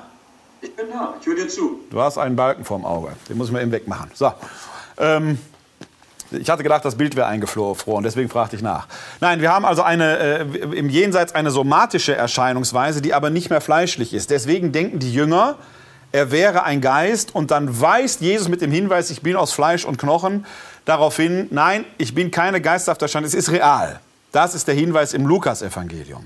In ähnlicher Weise drückt sich das äh, Johannesevangelium hier aus, wenn der Maria unterstellt wird, sie wollte ihn umarmen oder festhalten. Jesus aber gerade das von sich weiß und sagt, nein, ich bin eigentlich schon nicht mehr Teil dieser Welt, man kann mich nicht mehr so einfach für sich behalten. Wo du aber sehr schön darauf hingewiesen hast, ist diese doppelte Umkehr, also diese doppelte Umwendung. Umkehr will ich jetzt gar nicht sagen, Umkehr ist theologisch zu sehr belastet. Da sind ganze Bände drüber geschrieben worden. Wenn die sich einmal umwendet, den Gärtner Schrägstrich Jesus sieht und sich dann nochmal umwendet, nachdem er sie angesprochen hat. Und dann sagt Rabuni, wenn wir uns das, mein Meister, wenn wir uns das mal bildlich vorstellen, wo guckt die Maria von Magdala hin, als sie aus dem Grab herausschaut? Wir gucken mal in den Text rein. Da heißt, als sie das gesagt hatte, wandte sie sich um und sah Jesus da stehen. Die hat also vorher in das Grab geschaut, wendet sich jetzt um, nehmen wir mal einen hundertachtzig Grad, hat also das Grab optisch im Rücken und schaut jetzt da auf eine Figur, von der sie erst glaubt, es sei der Gärtner, der sich dann aber eben als auferstandener Jesus offenbart. Jetzt spricht sie den an, sie, jetzt spricht er sie an, Maria, und in dem Moment wendet die sich nochmal um, nehmen wir an, wieder um hundertachtzig Grad. Wo guckt die jetzt hin? Wieder in das leere Grab. Die guckt wieder in das Grab. In das, was irdisch von ihm zurückbleibt. Das ist nichts. Irdisch bleibt von Jesus nichts übrig. Das ist ja der Topos, den wir vorhin im ersten Abschnitt hatten. Das Grab liegt wie unberührt da. Nach dem Johannesevangelium kann das Turiner Grabtuch nicht den Leichnam Jesu zeigen, weil vom irdischen Jesus nichts übrig geblieben ist. Nach dem Johannesevangelium kann ein wie geartetes Schweißtuch, das das Antlitz Jesu zeigen soll, das Antlitz irgendeines Menschen zeigen. Es kann nicht das des irdischen Jesus zeigen. Nach dem Johannesevangelium sind alle Blutreliquien, die man vom Kreuz eingesammelt haben mag, irgendwelche roten Tropfen, sie können nicht das Blut des Auferstandenen sein, weil die gesamte irdische Existenz Jesu hinein verwandelt wurde in diesen Auferstehungsleib. Und genau das beschreibt der Text hier hochkomplex, wenn Maria sich vom leeren Grab abwendet, den Auferstandenen erkennt und sich dann, nachdem sie angesprochen wird, bevor sie antwortet, wieder zurückwendet und wieder in das Irdische hineinspricht und dann quasi im Angesicht des Unglaublichen quasi, wir sehen Jesus ja auch nicht, ein Glaubensbekenntnis ablegt. Mein Meister. Das ist dramaturgisch, und das ist typisch für Johannes, dramaturgisch hochkomplex beschrieben. Sie schaut also auf das, was von ihm übrig bleibt, nichts. Und weil sie aber diese intensive Begegnung hatte, die ja eigentlich nur aus einem einzigen Wort besteht, wenn man so will. Denn am Anfang sagt sie ja nur, wohin hast du ihn gelegt? Klassisches Gerücht, die Gegner Jesu haben ihn entfernt. Die Gegner Jesu sagen, die Jünger waren es, die Jünger sagen, nee, die, die haben ihn entfernt. Nein, er offenbart sich da als derjenige, der von den Toten auferstanden ist. Und in diesem Moment erkennt sie, und jetzt braucht sie im Prinzip diese permanente Gewissheit nicht, weil sie jetzt in ihre eigene Existenz hinein aufgehoben ist. Jetzt kann sie im Prinzip als Glaubende zu den Jüngern gehen, was sie ja dann auch macht, und den Jüngern verkündet, ich habe den Herrn gesehen, und sie berichtete, was er ihr gesagt hatte. Die Reaktion der Jünger hier an dieser Stelle ist nicht überliefert. In den synoptischen Evangelien wird da gesagt, sie halten das für Geschwätz von Frauen, da sind es ja auch mehrere Frauen. Das müssen Sie sich klar machen, das wäre unsere erste Reaktion, die wir hören würden. Wir sagen heute mit gut zweitausend Jahren Christentums- und Glaubensgeschichte im Rücken, ja, er ist wahrhaft auferstanden. Wenn wir damals gelebt hätten und jemand wäre mit so einer Geschichte gekommen und dann noch eine Frau, die wir heute als Apostola Apostolorum, als Apostolin der Apostel verehren, das ist ein bisschen hysterisch und überspannt, ne? Die hat eine posttraumatische Belastungsstörung. Wir würden einen Psychiater einschalten, wir würden Medikamente, Antidepressiva verabreichen. Das wäre das, wie wir heute nüchtern darauf reagieren würden. Tatsächlich aber beschreibt der Text in aller Nüchternheit sicherlich große Freude mit dem Impuls, dass Maria Jesus offenkundig festhalten will, aber nicht darf. Und dann doch mit dem, was von ihm hier übrig bleibt, nämlich nichts, weitergehen kann, weil sie in sich die eigentlichen Sinn der Botschaft begriffen hat. Das heißt, diese doppelte Umkehr, da wird im Griechischen auch zweimal dasselbe Wort äh, verwendet wie im Deutschen, das hat, glaube ich, tatsächlich eine dramaturgische Komponente, die uns Neutestamentler aber in der Tat umtreibt. Gut, das ist schön, das werden wir nachher sehen, das nehme ich jetzt nicht voraus, aber es ist ja genau diese Frage, was es bedeutet, heute zu glauben, wenn man nicht mehr sehen kann. Richtig, also genau. Man hat ja genau die Möglichkeit, Jesus zu sehen als auferstanden, aber sie dreht sich dann ihr Bekenntnis hin zu dem, was sie aus der Vergangenheit hat. Genau. Was nicht da ist. Und da kommen wir, glaube ich, das soll das Schluss, Schlusswort unserer Veranstaltung sein, genau diese Frage, die letzten zwei Sätze dieses Kapitels. Genau. Ja, der Abschnitt ist dann über Thomas. Ja. Äh, ganz vielleicht, ich finde es ganz kurz, bevor wir weitermachen, einfach was noch so drastisch, genau das, was du so schön dargestellt hast, dieser Unterschied zwischen diesen, dieser leiblichen Erfahrung und dem etwas ganz anderen, was wir vor bei, äh, bei Johannes hier erleben. Weil wir werden ja gleich in dem nächsten Abschnitt, den wir lesen werden, das sind dann die Verse neunzehn bis dreiundzwanzig, werden wir auch so wieder diese Leiblichkeit von, von Jesus in schwierig verstehbaren Kategorien erfahren, weil wir erfahren, dass die Jüngergemeinschaft eingeschlossen ist, also sich abgeriegelt hat, aber auf einmal taucht Jesus mitten in ihn auf. Also er muss irgendwie sozusagen wie ein Geist durch die Tür gegangen sein, einfach aufgepoppt sein. Und das ist genau diese Frage, wie diese Leiblichkeit zu denken ist. Und was du ja eben schon paraphrasiert hast, will ich einfach nochmal vorlesen, wie ganz anders das bei Lukas beschrieben wird. Ne? Bei Lukas geht es ja, wo dann eben Jesus bei seinen Jüngern auftaucht, weil in ihrer Mitte ist auf einmal, äh, sagt er dann, das ist in Kapitel vierundzwanzig, ich lese ab Vers neununddreißig vor, da sagt Jesus, seht meine Hände und meine Füße an, ich bin es selbst, fasst mich doch an und begreift, kein Geist hat Fleisch und Knochen, wie ihr es bei mir seht. Bei diesen Worten zeigt er ihnen seine Hände und Füße. Als sie aber vor Freude immer noch nicht glauben konnten und sich verwunderten, sagte er zu ihnen, habt ihr etwas zu essen hier? Sie gaben ihm ein Stück gebratenes Fisch, er nahm es und aß es vor ihren Augen. Der Beweis, dass er als auferstanden ist, dass ja. er etwas komplett Weltliches macht, so wie Jesus war vor, der, vor seinem Tod. Er, das typische Bedürfnis des Menschen, trinken und essen, dieser Jesus macht das auch. Das heißt, er ist wirklich komplett wieder auferstanden. Und da haben wir bei Johannes eben ein anderes Bild. Genau. Das, heute würden wir sagen, kneif mich mal. Also genau. es, gibt, es, gibt, es gibt so eine physische Dimension, die da bei Lukas in Anschlag gebracht wird, weil bei dem ja genau auch dieser Topos, ein, sie halten ihn für einen Geist, der ist ja bei Lukas eben wirksam. Und was hier als innerer Erkenntnisprozess bei Johannes eine ganz wesentliche Rolle spielt, wird bei Lukas in diese ja fast schon überphysische Dimension hineingebracht. Nein, er ist kein Geist, er hat eine somatische, körperliche Existenz, die fast ans Physische grenzt. Deswegen spricht er, ich habe Fleisch und Knochen, das wird total überholt. Und dann noch, setzt er noch oben einen oben drauf.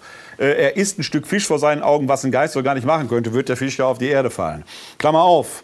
Übrigens eine Geschichte, die es im Anklang auch bei Johannes gibt, wenn der Auferstandene am See von Tiberias für die Seinen, die da auf dem See äh, Fische fangen, schon mal ein Mahl zubereitet und dann wird da nur erwähnt, sie aßen gemeinsam. Das bleibt so ein bisschen offen, ob jetzt der Auferstandene da mit ist oder nicht, aber der Sache nach schwingt das im Johannesevangelium auch mit.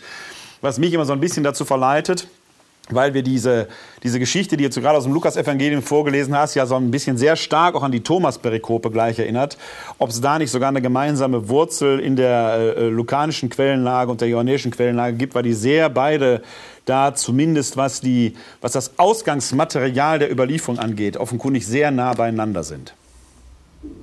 Und ich glaube, wir hatten das eben bei deiner Einleitung, wenn ich mich richtig erinnere, eben gesagt, schön, es gibt die Synoptiker und Johannes ist sozusagen im Hebräisch und in der Midrasch sozusagen die Auslegung der Synoptiker-Tradition, nochmal das theologische Weiterdenken.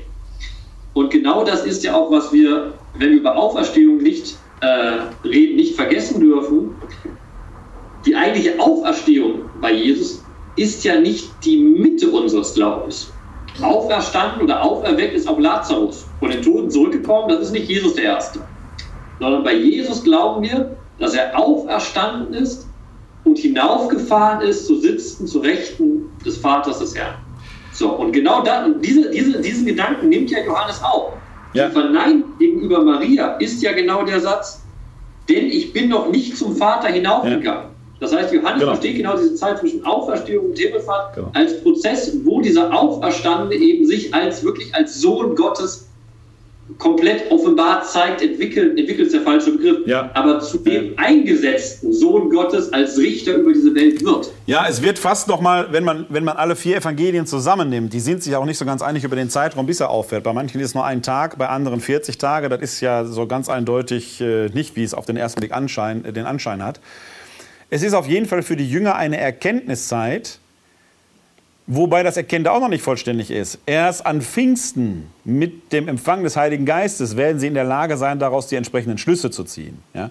Auch das ist bemerkenswert. Also es ist so eine Art Lehrzeit für die Jünger, wo sie jetzt anfangen, das irdische Leben Jesu in einem neuen Licht zu betrachten. Ein endgültiges Verstehen, wenn es ein endgültiges Verstehen überhaupt gibt, wird sich ja erst an Pfingsten dann so einstellen, dass sie dann auch tatsächlich da in Verkündigung tätig werden. Nur noch zum Festhalten, den Lazarus, den müssen wir uns mal vornehmen, weil der Lazarus ja eine ganze Reihe von, äh, auch von Fragen aufwirft, was eine Totenauferweckung angeht, weil er in der irdischen Existenz bleibt und es von dem Lazarus ja heißt, er riecht schon.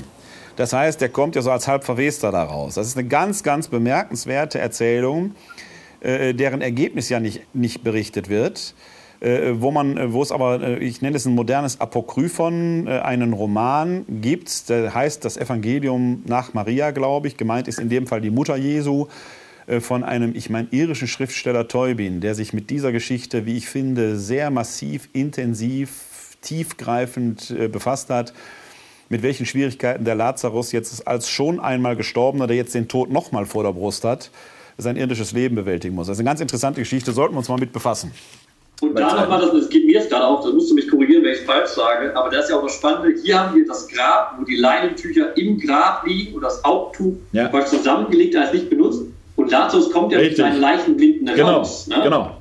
Auch das es ist benutzt. Der Kontrast es ist, es ist nicht eine so, genau. Auferstehung wie Lazarus, sondern etwas anderes, was genau. passiert. Genau, das nur nebenbei bemerkt. Man jetzt den Prozess dieser Erkenntnis ja. weiter. Wir sind im nächsten Abschnitt jetzt in den Versen neunzehn bis dreiundzwanzig genau bei dieser Erkenntnis der Jünger jetzt. Ich lese einfach mal die Verse vor und dann können wir diesen Erkenntnisprozess ja. weiter diskutieren.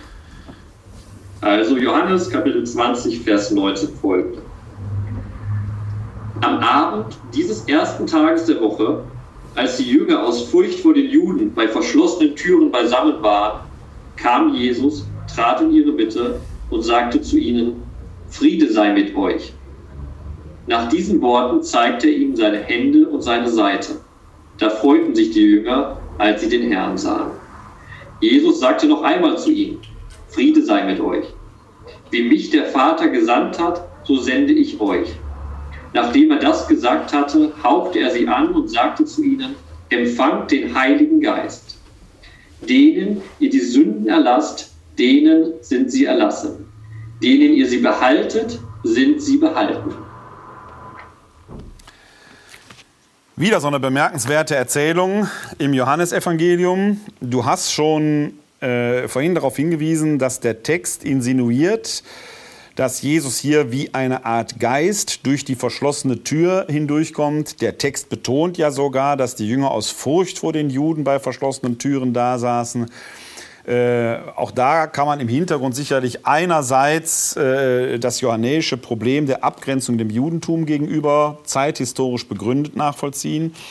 Allerdings wird auch da sicherlich möglicherweise ein de facto historischer Kontext eine Rolle spielen, denn äh, die Jünger werden ja als Gefährten Jesu Äh, möglicherweise äh, als äh, äh, Kollaborateure da äh, möglicherweise auch mitverfolgt worden sein, sodass sie sich versteckt haben. Also all das kann durchaus sein. Tatsache ist, die Betonung liegt auf der verschlossenen Tür. Trotzdem tritt Jesus in die Mitte. Der kommt nicht durch die Tür rein, der klopft nicht an, der schickt keine Mail, um sich anzukündigen. Der ist auf einmal da. Also eigentlich nur, was ein Geist kann. Das ist der Topos, den wir im Lukas-Evangelium vorhin eben auch hatten.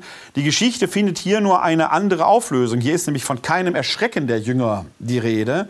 Die freuen sich, als sie ihn sahen. Das ist etwas Besonderes, denn in den äh, synoptischen Evangelien äh, glauben die ja erstmal gar nicht den Worten der äh, äh, Frauen, die da kommen. Hier scheint das so, als habe sie, haben sie das Wort der Maria von Magdala aufgenommen. Es hat ein Verstehensprozess begonnen und jetzt wird ihnen eben diese Ehre oder diese Gnade oder diese Erfahrung selbst zuteil, dem Auferstandenen da zu begegnen. Da ist die Geschichte aber noch nicht zu Ende. Jesus sagt ja zweimal, Friede sei mit euch. Das erste Mal, Friede sei mit euch, leitet im Prinzip diese Erfahrung, ja, ich bin wahrhaft auferstanden, ein. Das zweite, Friede sei mit euch, dient der Entsendung. Wir hatten gerade schon Pfingsten kurz angetickt. Das Pfingstereignis spielt ja, und hier kommen schon wieder Lukas und Johannes sich relativ nahe, spielt ja im lukanischen Doppelwerk eine wichtige Rolle. Ja, eine Apostelgeschichte ist ja auch von Lukas verfasst worden. Hier wird das Pfingstereignis quasi in einer anderen Version geschildert, ohne großartige Naturerscheinungen, ohne Feuerzungen. Aber diese Sendung oder dieses Empfangen des Heiligen Geistes wird hier in einer bemerkenswerten Weise dargestellt, wenn man im Hintergrund die Belebung des Adam hat im Buch Genesis. Gott macht einen Lehm, eine Lehmfigur. Da liegt jetzt so ein Lehmklumpen vor ihm. Wir hoffen von einigermaßen schöner Gestalt. Der ist aber noch tot. Wie bringt Gott diesen Lehmklumpen, diesen ersten Menschen ins Leben, indem er ihn seinen Atem in die Nase einbläst? Dadurch kommt der Mensch zum Leben. Und genau dieser Vorgang spielt hier auch eine gewisse Rolle, wenn der Auferstandene kommt und die Jünger mit dem Geist behaucht, sie also quasi neu belebt, ihnen ein neues Leben gibt. In der paulinischen Tradition wird genau daraus dann diese Begrifflichkeit, ihr seid Tempel des Heiligen Geistes werden. Wir atmen diesen Lebensatem Gottes in uns. Offenkundig haben wir es da auch mit einer frühchristlichen Typologie zu tun, äh, wie das Christentum sich da in einer besonderen Weise, vielleicht auch von anderen Religionen, beginnt, eben abzuheben. Das heißt, hier wird quasi eine Art Neuschöpfungsakt beschrieben. Am Anfang die Türen verschlossen, ähnlich wie in der Pfingstgeschichte. Jetzt werden sie behaucht, sie werden entsandt, wie in der Pfingstgeschichte. Wie mich der Vater gesandt hat, so sende ich euch. Und dann kommt eine bemerkenswerte Beauftragung, denen ihr die Sünden erlasst, denen sind sie erlassen, denen ihr sie behaltet, sind sie behalten. Das hört sich an wie so ein Freibrief nach dem Motto, ihr und eure Nachfolger, in unserer katholischen Lesart sind ja die Bischöfe die Nachfolger der Apostel. Und da kommt unser Abend natürlich genau in eine ganz bemerkenswerte Diskussion um die Eucharistie, den Eucharistieempfang bei konfessionsverschiedenen Paaren hinein. Die deutschen Bischöfe sollen ja ihr Dokument noch mal redigiert haben. Keiner weiß aber im Moment, wo und wie es redigiert worden ist. Die Gerüchte schießen überall ins Kraut. Ist das hier tatsächlich in dem Sinne gemeint, du, lieber Apostel, du, lieber Nachfolger der Apostel, kannst jetzt hier nach eigenem Gutdünken, Wohl und Wehe entscheiden, dem vergibst du, dem vergibst du nicht? Wenn wir im Hintergrund behalten, dass Jesus an anderer Stelle sagt, ihr sollt siebenmal, siebzigmal vertei- äh, verzeihen, haben eigentlich die Apostel und deren Nachfolger gar keine Chance, nicht zu verzeihen. Das ist gar nicht die Option. Ich glaube, dass Jesus hier eine Art Bewusstsein schaffen will, wenn in den Jüngern, in den Aposteln sein Werk weitergeführt werden soll, weil sie jetzt seinen Geist in sich tragen, sollen sie ihn auch darin nachahmen. Und Jesus hat nie jemanden in seinen Sünden gelassen und weggeschickt, ganz im Gegenteil. Vielmehr sollen die Jünger sich bewusst sein, bewusst machen, was heißt eigentlich Sünde? Sünde im biblischen Sinn bedeutet ja, von Gott getrennt zu sein. Das ist ja genau das, was Jesus mit den Sündern macht, dass er sie wieder in die Gemeinschaft mit Gott führt, indem er sie versöhnt. Also Sohn steckt da drin, also wieder zu Kindern Gottes macht. Wenn ihr, liebe Apostel und Nachfolger der Apostel, Nachfolgerinnen gibt es nicht meines Wissens, wenn ihr, liebe Apostel und Nachfolger der Apostel, jemandem die Sünden behaltet, seid euch im Klaren darüber, dass ihr zwischen ihm und Gott steht. Das ist die große Gefahr, in der die Apostel sind, dass sie ihre Vollmachten missbrauchen könnten.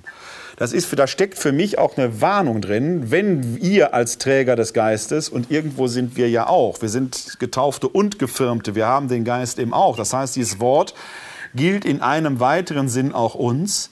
Wenn wir jemandem aus Gram die Vergebung verweigern, dann sind wir es, die diese Trennung zwischen Gott und Mensch bewirken. Das müssen wir auf unsere Kappe nehmen. Und wir hatten vorhin schon Auferstehung und Gerechtigkeit. Wenn wir mal vor dem Richterstuhl Christi stehen, dann müssen wir das Recht rechtfertigen. Warum haben wir es verhindert, dass dieser Mensch wieder zu Gott findet? Also es ist nicht nur ein Freibrief für eine willkürlich benutzbare Vollmacht, sondern darin steckt eben auch eine hohe Verantwortung. Ist das, was ihr tut, wirklich geeignet, um die Menschen zu Christus zu führen, zu Gott zu führen, diese Versöhnung zu bewirken? Wenn man das aus dieser Perspektive liest, bekommt die ganze Diskussion um dieses Dokument der Bischöfe nochmal einen ganz neuen Drive, finde ich. Ja, ich habe mal eine Frage zu dem Text. Ich habe denselben Fehler gemacht wie beim letzten Mal. Ich habe mir meine, äh, das Neue Testament nicht auf Griechisch hier liegen, natürlich. Aber Skandal, skandalös, skandalös, skandalös. Ja, dafür habe ich dich. Ja. Ähm, es geht mir aber um den Vers einundzwanzig. Du hast ja schön erklärt, wie mich der Vater gesandt hat, so sende ich euch. Das ist ja genau das. Jesus wird gesendet, um die Sünden zu vergeben. Ja. Jetzt mit der Übersetzung hier zweimal gesandt und sende. Ist das im Griechischen dasselbe Wort? Nein. Das ist ja doch Nein, ja, äh, derselbe Wortstamm. Also gesandt ist äh, ab, ab estalken und sende ist pempo, also pempein. Okay. Ja? Weil einfach, wenn es der gleiche Wortstamm ist, okay, dann diese Gleichsetzung, ne? Dass ja. der Vater sendet Jesus und so wie das war, sendet Jesus die Jünger. Da haben wir diese, ja. diese gleiche Sendung aus. Noch, in- genau zu deuten. Ja. Noch interessanter ist, dass das auf Jesus bezogene Senden ist aurist. Also es ist einmalig. Das auf die Jünger bezogene, so sende ich euch, ist Präsens. Das ist also durativ. Das mu- muss man erklären, dass äh, die griechischen Tempora funktionieren denn ganz, sind so ähnlich wie die deutschen Tempora. Aber es gibt ein paar kleine Unterschiede. Das Griechische kennt zum Beispiel eine Tempusform, eigentlich eine Aktionsform, aorist heißt die. Die kennen wir im Deutschen nicht. Aorist, mit aorist beschreibt man im Griechischen eine einmalige, punktuelle Handlung, die nicht wiederholt wird. Zum Beispiel, das, das, das, das muss man hier vielen Predigern sagen, das Erlösungswerk Christi am Kreuz, dieses ihr seid erlöst von den Sünden, wird im griechischen Neuen Testament immer mit aorist beschrieben. Das ist, das, da muss man nichts mehr machen, das gilt. Dass es einmal am Kreuz und durch die Auferstehung hat er die Erlösung ein für alle Mal bewirkt. Da müssen wir jetzt gar nichts mehr machen. Sie können, Sie können jeden Tag beichten gehen, wenn Sie wollen. Da ist nichts gegen einzuwenden. Aber für Ihr Heil ist das nicht notwendig. Für Ihr irdisches Wohlergehen möglicherweise. Aber die Erlösung Christi, die ist ein für alle Mal, ist aorist. Ja?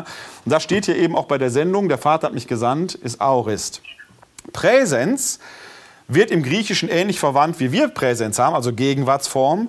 Hat aber einen ganz entscheidenden Unterschied zum Aorist, weil der Aorist, Präsens, Vergangenheit, das kann irgendwas sein. Ja? Präsens heißt, das ist dauerhaft, eine dauerhafte Handlung im Unterschied zum Aorist. Das heißt, die Jünger werden hier nicht einmal gesandt und gut ist, die werden dauernd gesandt. Das hört nicht auf. Selbst wenn die schlafen, bleiben die gesandt. Die müssen sich bewusst sein, ich schlafe hier als Gesandter. Wenn wir das auf uns heute übertragen, und sagen mal, man kann nicht sonntags in der Kirche ein bisschen gesandter sein, dann aus der Kirche rauskommen und dann so tun, als wenn nichts wäre. Ja? Man bleibt gesandt. Wenn Herr Söder, jetzt haben wir eingangs drüber diskutiert, heute Kreuze überall aufhängen lassen wird, dann freuen wir uns als Christen darüber. Ob das staatspolitisch klug ist, kann man jetzt nochmal wieder drüber diskutieren. Keine Frage, aber wir freuen uns als Christen. Viel mehr würde ich mich darüber freuen, wenn er auch eine christliche Politik machen würde. Das wäre für mich viel, viel wichtiger, als wenn er Kreuz, also wenn er ein wirklich Gesandter wäre, der nicht nur einmalig jetzt einen Kabinettsbeschluss herbeiführt und Kreuz an die Wand nagelt, sondern wenn er sagt, dauerhaft mache ich ab sofort christliche Politik. Ich setze mich für die Schwachen in diesem Land ein, für die Geflüchteten, für die Fremden, die kein Obdach haben. Ich mache ernst mit der Bergpredigt. Da wird Herr Söder sofort sagen, mit der Bergpredigt kann man aber keine Politik machen. Ja, da wird es dann schwierig. Bitte? Warum nicht? Ja, das ist eine Frage. Das müssen wir Herrn Söder mal fragen, warum man mit der Bergpredigt keine Politik machen kann. Ja? Also da merkt man dran, das ist ja der Unterschied zwischen Aorist, einmal Kreuz aufhängen und gut ist und dauerhaft gesandt werden. Da haben wir tagesaktuell heute, wo, wo Herr Söder im Prinzip dran, nicht nur der, andere auch, aber der ist heute tagesaktuell, äh, wo der dran scheitert. Und das ist sehr schön hier im, im griechischen Text, kann man im Deutschen nur sehr schwer eigentlich gar nicht nachbilden, dieses einmalige Gesandtsein Jesu, der als Gesandter Gottes in sich ja diese Sendung in sich trägt und dieser dauerhafte, wirksame Anspruch durch die Zeiten, bleibend gegenwärtig, wenn man so will, im Auftrag der Jünger. Jesus sendet sozusagen immer wieder aufs Neue. Diese Aufforderung ist immer wieder der... der ja, ich, da, das, immer wieder aufs Neue wäre mir jetzt schon fast zu wenig äh, präzisiert, sondern das, ist, das hört ja nie auf. Das bleibt. Ja, das, das, äh, man, man kann das im, im Deutschen schweren, äh, schwer paraphrasieren. Ne? Du versuchst jetzt mit dem immer wieder, aber immer wieder würde ja sein, da hat es mal eine Zäsur gesehen und jetzt wendet der, sendet er wieder neu. Nee, das, das hört nie auf. Wer diese Sendung einmal empfangen hat... Wer Trägerin und Träger des Geistes ist, kann, hat keinen Feierabend mehr. Zumindest nicht, was das angeht. Das ist ja das, was ich etwas flapsig äh, vielen Kolleginnen und Kollegen sage. Ähm, geweiht wie ungeweiht. Äh, pastorale Dienste lernen ja schon in der Ausbildung, dass man Nein sagen kann. Das finde ich bemerkenswert, weil von Maria ja betont wird, dass sie Ja gesagt hat. Klammer auf, hat die Maria auch nicht. Die Maria hat erst gezweifelt. Wie soll das geschehen? Das ist nur nebenbei bemerkt. Ja? Wenn Sie einen Termin mit pastoralen Dienst machen, dann sagen die sofort, da ist mein freier Tag. Stellen Sie sich mal, stellen Sie mal vor, Jesus hätte am Freitag frei gehabt. Ach, tschüss. Wäre zu Ende gewesen. Ist jetzt ein bisschen, ist jetzt ein bisschen fies, was ich jetzt hier mache. Ne? Nein, selbst an freien Tagen hört die Sendung nicht auf. Das ist so ein bisschen wie im Flugzeug, wenn da jemand kollabiert, dann wird gerufen, ist ein Arzt an Bord. Dann sagt der Arzt an Bord doch nicht, ne, ich habe aber gerade Urlaub. Dann kommt er. Wir müssen als pastorale Menschen... Bitte? Was du gesagt hast, genau, dein, dein Vergleich mit dem Pastoralreferenten hinten, das natürlich ein Beruf ist in dem Sinne, der hat seine Arbeitszeit. Ja. Aber es ist genau das, das darf man nicht denken. Christzeit endet eben. Richtig. Ja, das ist genau das Anspruch, ja. Was wir auch vor kurzem mal diskutiert haben. Christzeit endet nicht bei der Liturgie am Sonntag, wenn ihr aus der Kirche rausgeht. Ja. Sondern ja, auch dieses Lehrschreiben, was wir gerade gehabt bekommen haben, ist, die Heiligung ist dieser Gottesdienst, der durch den ganzen Alltag hindurchfließt. Alles mein Tun ja. muss durch diese Sendung getan ja, werden. Ja, exakt. Ja. Oder ich sag mal, du hast als Pastoralreferent geregelte Bürozeiten, aber in diesem Sinne, bitte nicht, bitte nicht falsch, ich schlafe gleich auch diese Nacht, ja, ich bleibe nicht dauernd wach. Ne? In diesem Sinne aber keinen Feierabend. Genauso wie ein Student natürlich auch nie Ferien hat, sondern nur vorlesungsfreie Zeiten. Ist doch ganz wichtig. Haben wir doch gelernt, Till, weißt du doch. Ne? Okay, sollen wir den letzten Abschnitt? Oder, oder jetzt habe ich erst, oder wolltest du noch was dazu sagen? Nein, ich habe da gar nichts näher zuzufügen. Du hast alles wunderbar erklärt und meine Frage sogar beantwortet. Dann können wir direkt durchstarten zum großen Finale. Herr Kleine, darf ich eine Frage? Na, natürlich, sehr gerne. Und zwar wollte ich noch mal zu den vorherigen Sätzen, indem Sie ja sagen, Maria dreht sich um. Ja. Und Sie sagen ja, Sie haben den griechischen Vers da. Ja. Und sie wandte sich ihm zu. Ja. Da, da tatsächlich dasselbe. Das ist dasselbe Wort. Das ist, äh, ich habe das vorhin sogar extra nachgeguckt, weil ich damit gerechnet habe, dass diese Frage kommt.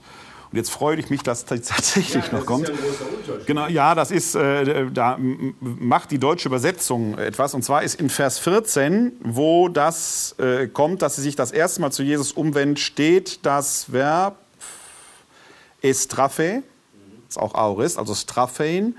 Und bei dem zweiten Umwenden in Vers sechzehn, da steht strapheisa, also ist äh, dasselbe Verb, straphein. Also ist beides mal derselbe Begriff, dieses Umwenden äh, entsprechend verwendet. Einmal als Partizip, einmal als... Äh, Im Deutschen halt eine andere Bedeutung haben könnte. Eigentlich haben. Ja, das ist, das, ist immer, das, das ist natürlich das Problem an jeder Übersetzung. Das ist auch das Problem, dem sich die neue Einheitsübersetzung wie alle Übersetzung stellen muss.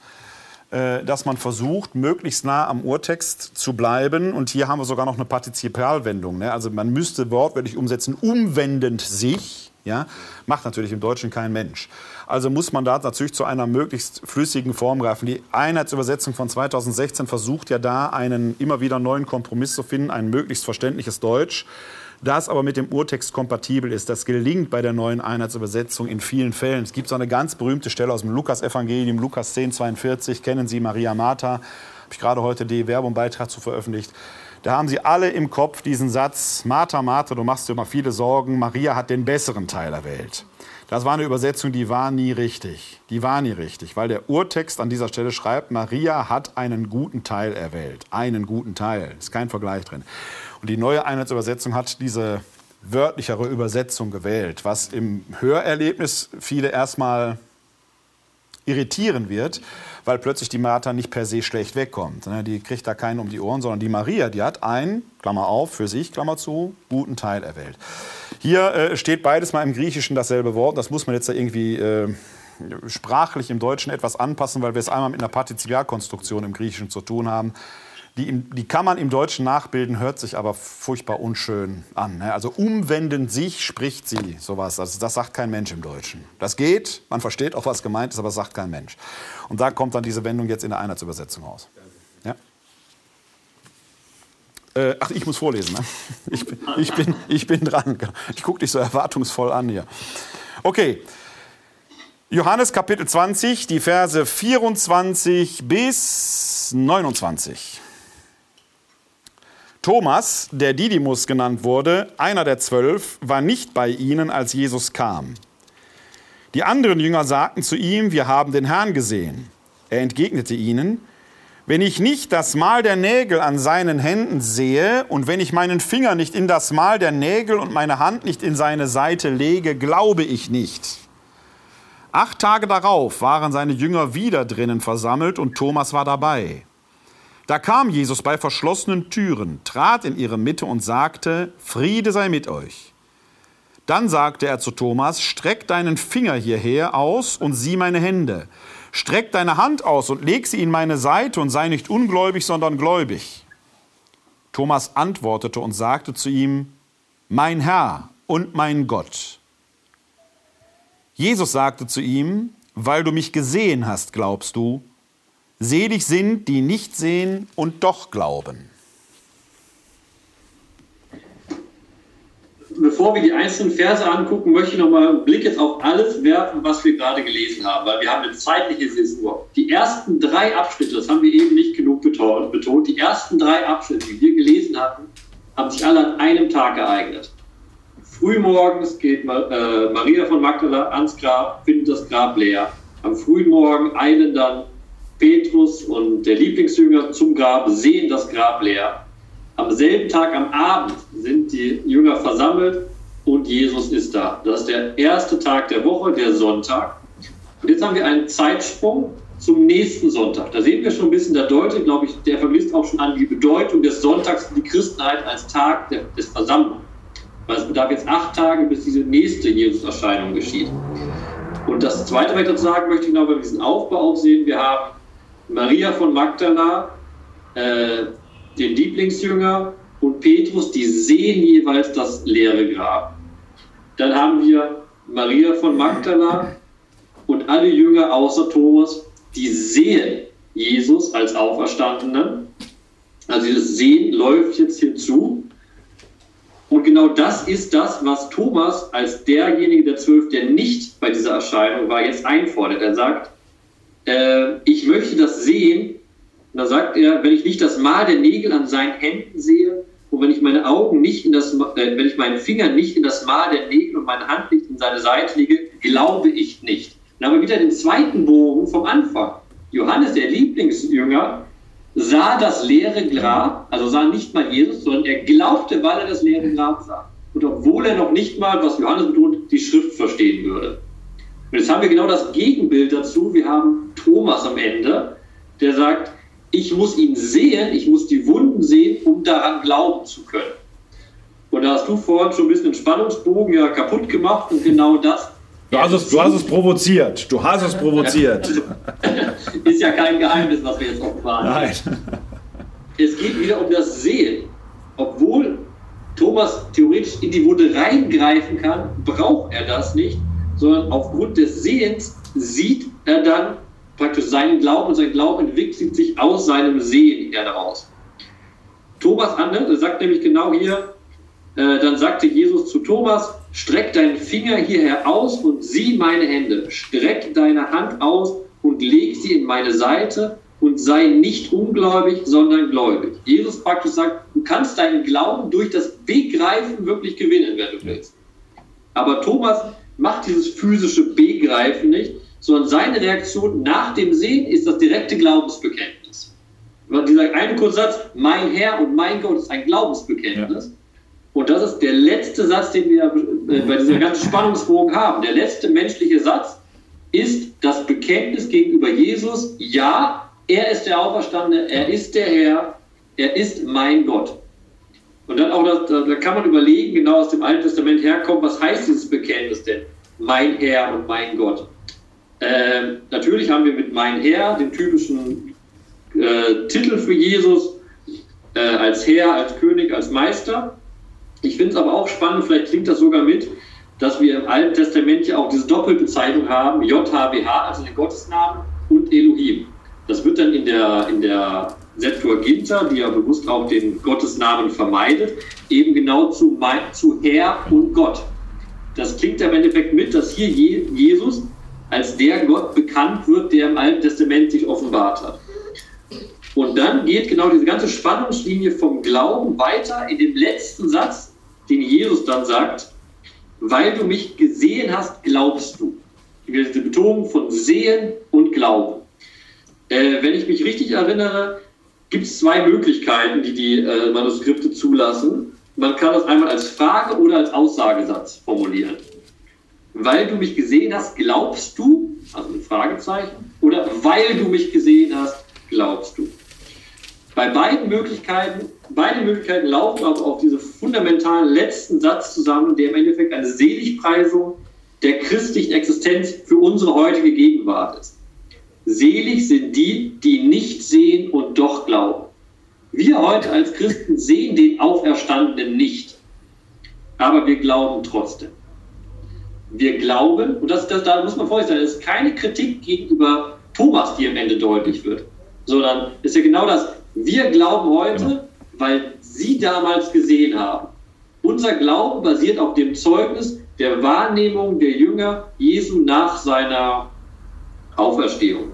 Und um das noch ein bisschen zu deuten, möchte ich einfach äh, verweisen auf eine Stelle im Talmud aus der jüdischen Tradition, die eben genau einen sehr, sehr schönen Lobpreis ausspricht, die sehr vergleichbar ist. Im Talmud oder in der Mishnah ist das, heißt es nämlich, selig derjenige, der Proselyt, also Proselyt ist jemand, der als Nichtjude zum jüdischen Glauben konvertiert, und da sagt, selig dieser Konvertit, der das Gesetz auf sich nimmt, ohne am Sinai gewesen zu sein. Und Gott sagt, die, die am Sinai waren und die Theophanie wahrgenommen haben, sind weniger wert, das ist radikal, die sind weniger wert als derjenige, der sich allein auf seine Entscheidung zu diesem Glauben bekennt.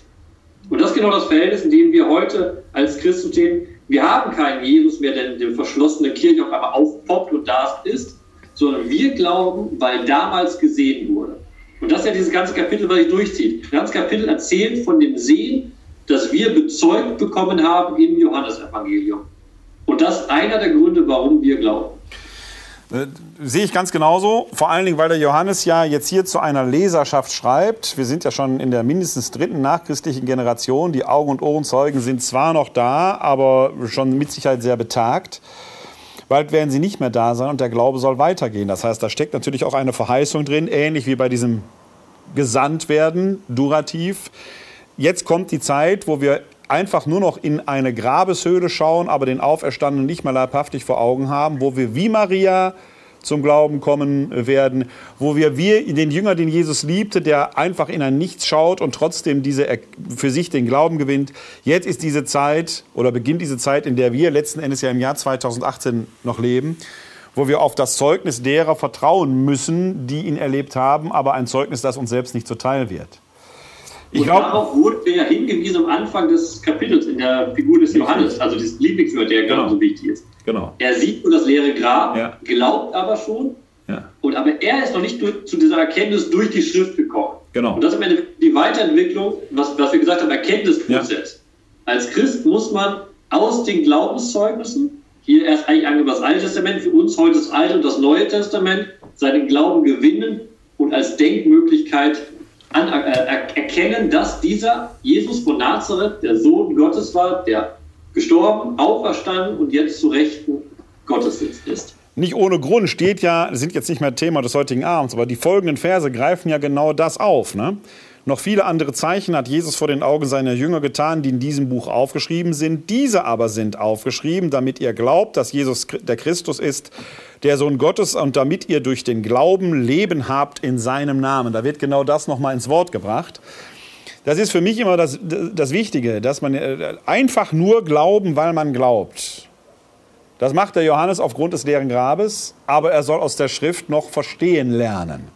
Das ist diese Koppelung, Glauben und Verstehen, dieses Erkennen. Verstehen heißt auch etwas, das hat schon auch etwas mit Denkprozessen zu tun, mit Plausibilitäten. Also dieser einfache Satz, der ja häufig gesagt wird, das muss man halt glauben, der steht so nicht in der Bibel. Den würde auch kein biblischer Autor sagen. Sondern wir müssen uns dazu verhalten. Die Frage ist, halten wir diese Zeugen für glaubwürdig oder nicht? Und wenn ich sie nicht für glaubwürdig halte, aus welchen Gründen halte ich sie denn für glaubwürdig? Da stolper ich ja darüber schon, dass das Neue Testament da eben keine heroischen äh, ähm, Gestalten abbildet, die lauter Heldentaten gebracht haben, sondern die Maria, der Maria von Magdala wird eben unterstellt, da ist nur das Geschwätz von Frauen. Der Petrus erscheint nicht gerade als hellste Leuchte auf der Auferstehungstorte, ja, und so weiter. Also das sind ja Menschen, die ganz normal genau mit diesen Dingen zweifeln, bis hin zu Thomas, dem Zweifler, der ja genau die Situation abbildet, in der wir uns heute befinden. Wer von uns hätte sich nicht gewünscht, doch mal begreifen, im wahrsten Sinn des Wortes zu können? Die Frage ist, wenn Jesus jetzt hier leibhaftig vor uns stehen würde, der, der, der Begriff der Leibhaftige ist bei uns ja anders belegt, ne? Aber wenn der leibhaftige Jesus jetzt zu uns käme, würden wir glauben oder würden wir wahnsinnig werden oder würden wir sagen, wir sollten weniger von dem nehmen, was wir heute Abend getrunken haben. Das kann ja, sind ja alles Dinge, so einfach ist es dann eben nicht, ne? Sondern hier stecken ja eben genau solche Prozesse hinter, die der Johannes, wie ich finde, immer wieder sehr subtil ins Wort bringt. Da stimme ich dir übrigens zu, was dieses Bekenntnis mein Herr und mein Gott angeht, dass es genau da auch alttestamentarisch vorgeprägt ist. Es gibt nämlich eine andere Stelle, auch im Johannes-Evangelium, in der Verhaftungsszene, sehr rätselhaft, aber wo ich glaube, dass etwas Ähnliches passiert.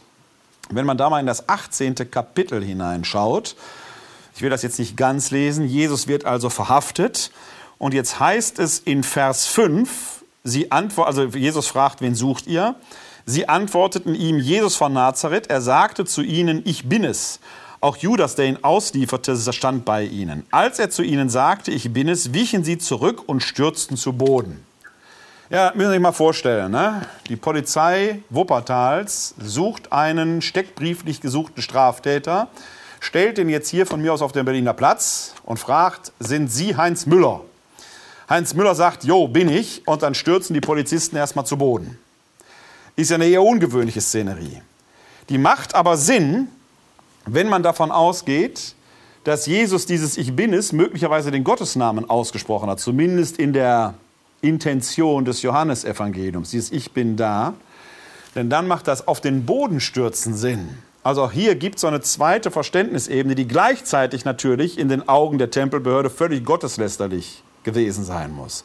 Also auch hier wieder diese zwei Ebenen, Auseinandersetzung Judentum, frühes Christentum, historische Kontexte, die da eine Rolle spielen. Der Johannes spielt sehr gerne mit solchen Versatzstücken, weswegen ich auch genau dem zustimmen würde, was du gerade über mein Herr und mein Gott gesagt hast. Das finde ich einen sehr schönen Hinweis, weil du hast nicht nur eine Anspielung darauf, sondern wenn du genau guckst, am Anfang des Buches Exodus hast du ja diese Bezeichnung, wo Gott den, äh, den Gottesnamen erklärt. Da sagt er, Eje, Asher, Eje. Ich, da sagt er wirklich, ich bin es, ja, der ich bin. Dieses Ich bin genau. es, ist im Endeffekt genau diese ja. Anspielung auf diese Stelle. Ja.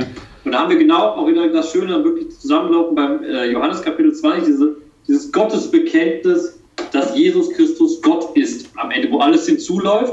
Und das dann abstrakt auch wieder für unseren Glauben heute bedeutet, wir glauben das, weil wir es kritisch prüfen müssen und verarbeiten müssen. Was übrigens, ja. was ja Theologie ist, ne? Was? Was ja Theologie ist. Genau, da finde ich immer wieder wichtig als Theologie, das springt für mich auch in diesem ganzen Sehensprozess von diesem Kapitel, was wir besprochen haben, wieder, das Vorwort vom Lukas-Evangelium, wo der Autor hervortritt und sagt, er hat alles nochmal überprüft, kritisch nachgeguckt, sich selbst nochmal, genau, dieses, dieser christliche Prozess des, wir können jetzt nicht Jesus seinen Wundmalen angucken, sondern wir sind die, die diese Schrift jetzt durchgehen, und gucken müssen, ob uns diese, diese Schriften überzeugen, unseren Glauben stärken oder Glauben zweifeln lassen. Du hast gerade Anfang des Lukas-Evangeliums zitiert, da steckt ja quasi dieser Augenzeugenhinweis auch drin. Hiernach, das waren die Verse, die ich gerade aus dem Johannes-Evangelium zitiert habe, taucht ja ein ähnlicher Hinweis auf. Was lernen wir für heute daraus? Wir haben uns jetzt mit dem Auferstehungskapitel im Johannes-Evangelium befasst, Johannes zwanzig. Johannes lesen lohnt sich, Bibel lesen lohnt sich, sich ein eigenes Urteil zu bilden, lohnt sich. Trauen Sie keinem, der Ihnen sagt, das muss man glauben. Schauen Sie nach, ringen Sie mit dem Wort Gottes, so wie Weiland Jakob mit Gott am Jabok gerungen hat. Der hat danach sogar einen neuen Namen bekommen. Ja, der, danach hieß er Israel. Das heißt, es lohnt sich, sich damit auseinanderzusetzen. Ich für meinen Teil tue es jetzt schon etwas über zweiundfünfzig Jahre. Da hast du noch ein bisschen was vor dir. Da habe ich noch einen langen Weg vor mir. Danke für das Kompliment. Es lohnt sich also, das zu lesen, denn wir haben genau diese Zeugnisse aus der damaligen Zeit. Wir müssen uns dazu verhalten. Sind die glaubwürdig? Ich sage ja, weil sehr vieles dafür spricht, selbst außerbiblische Hinweise, die das glaubwürdig machen. Sind sie plausibel? Da können wir miteinander ringen. Ich bin der Meinung, ja, weil die die menschlichen Schwächen nicht vermeiden.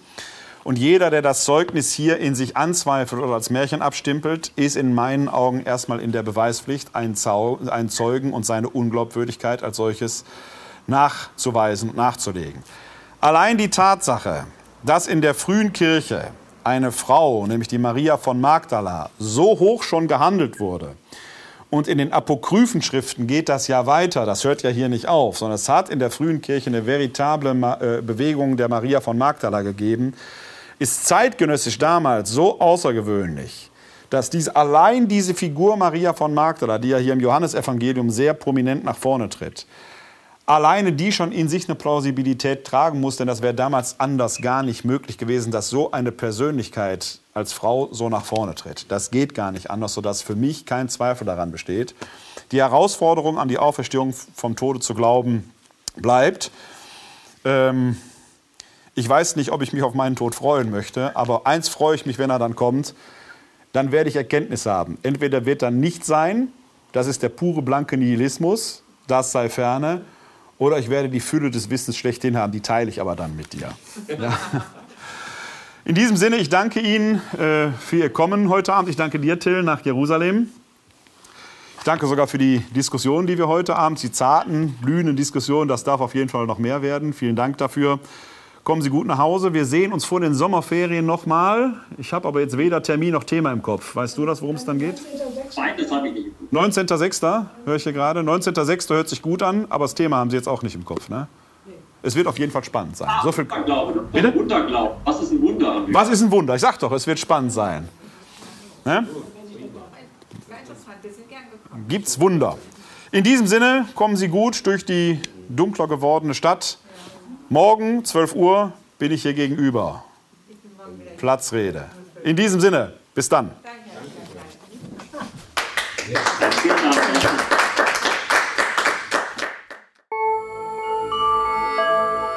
w w w punkt d dash verbum punkt d e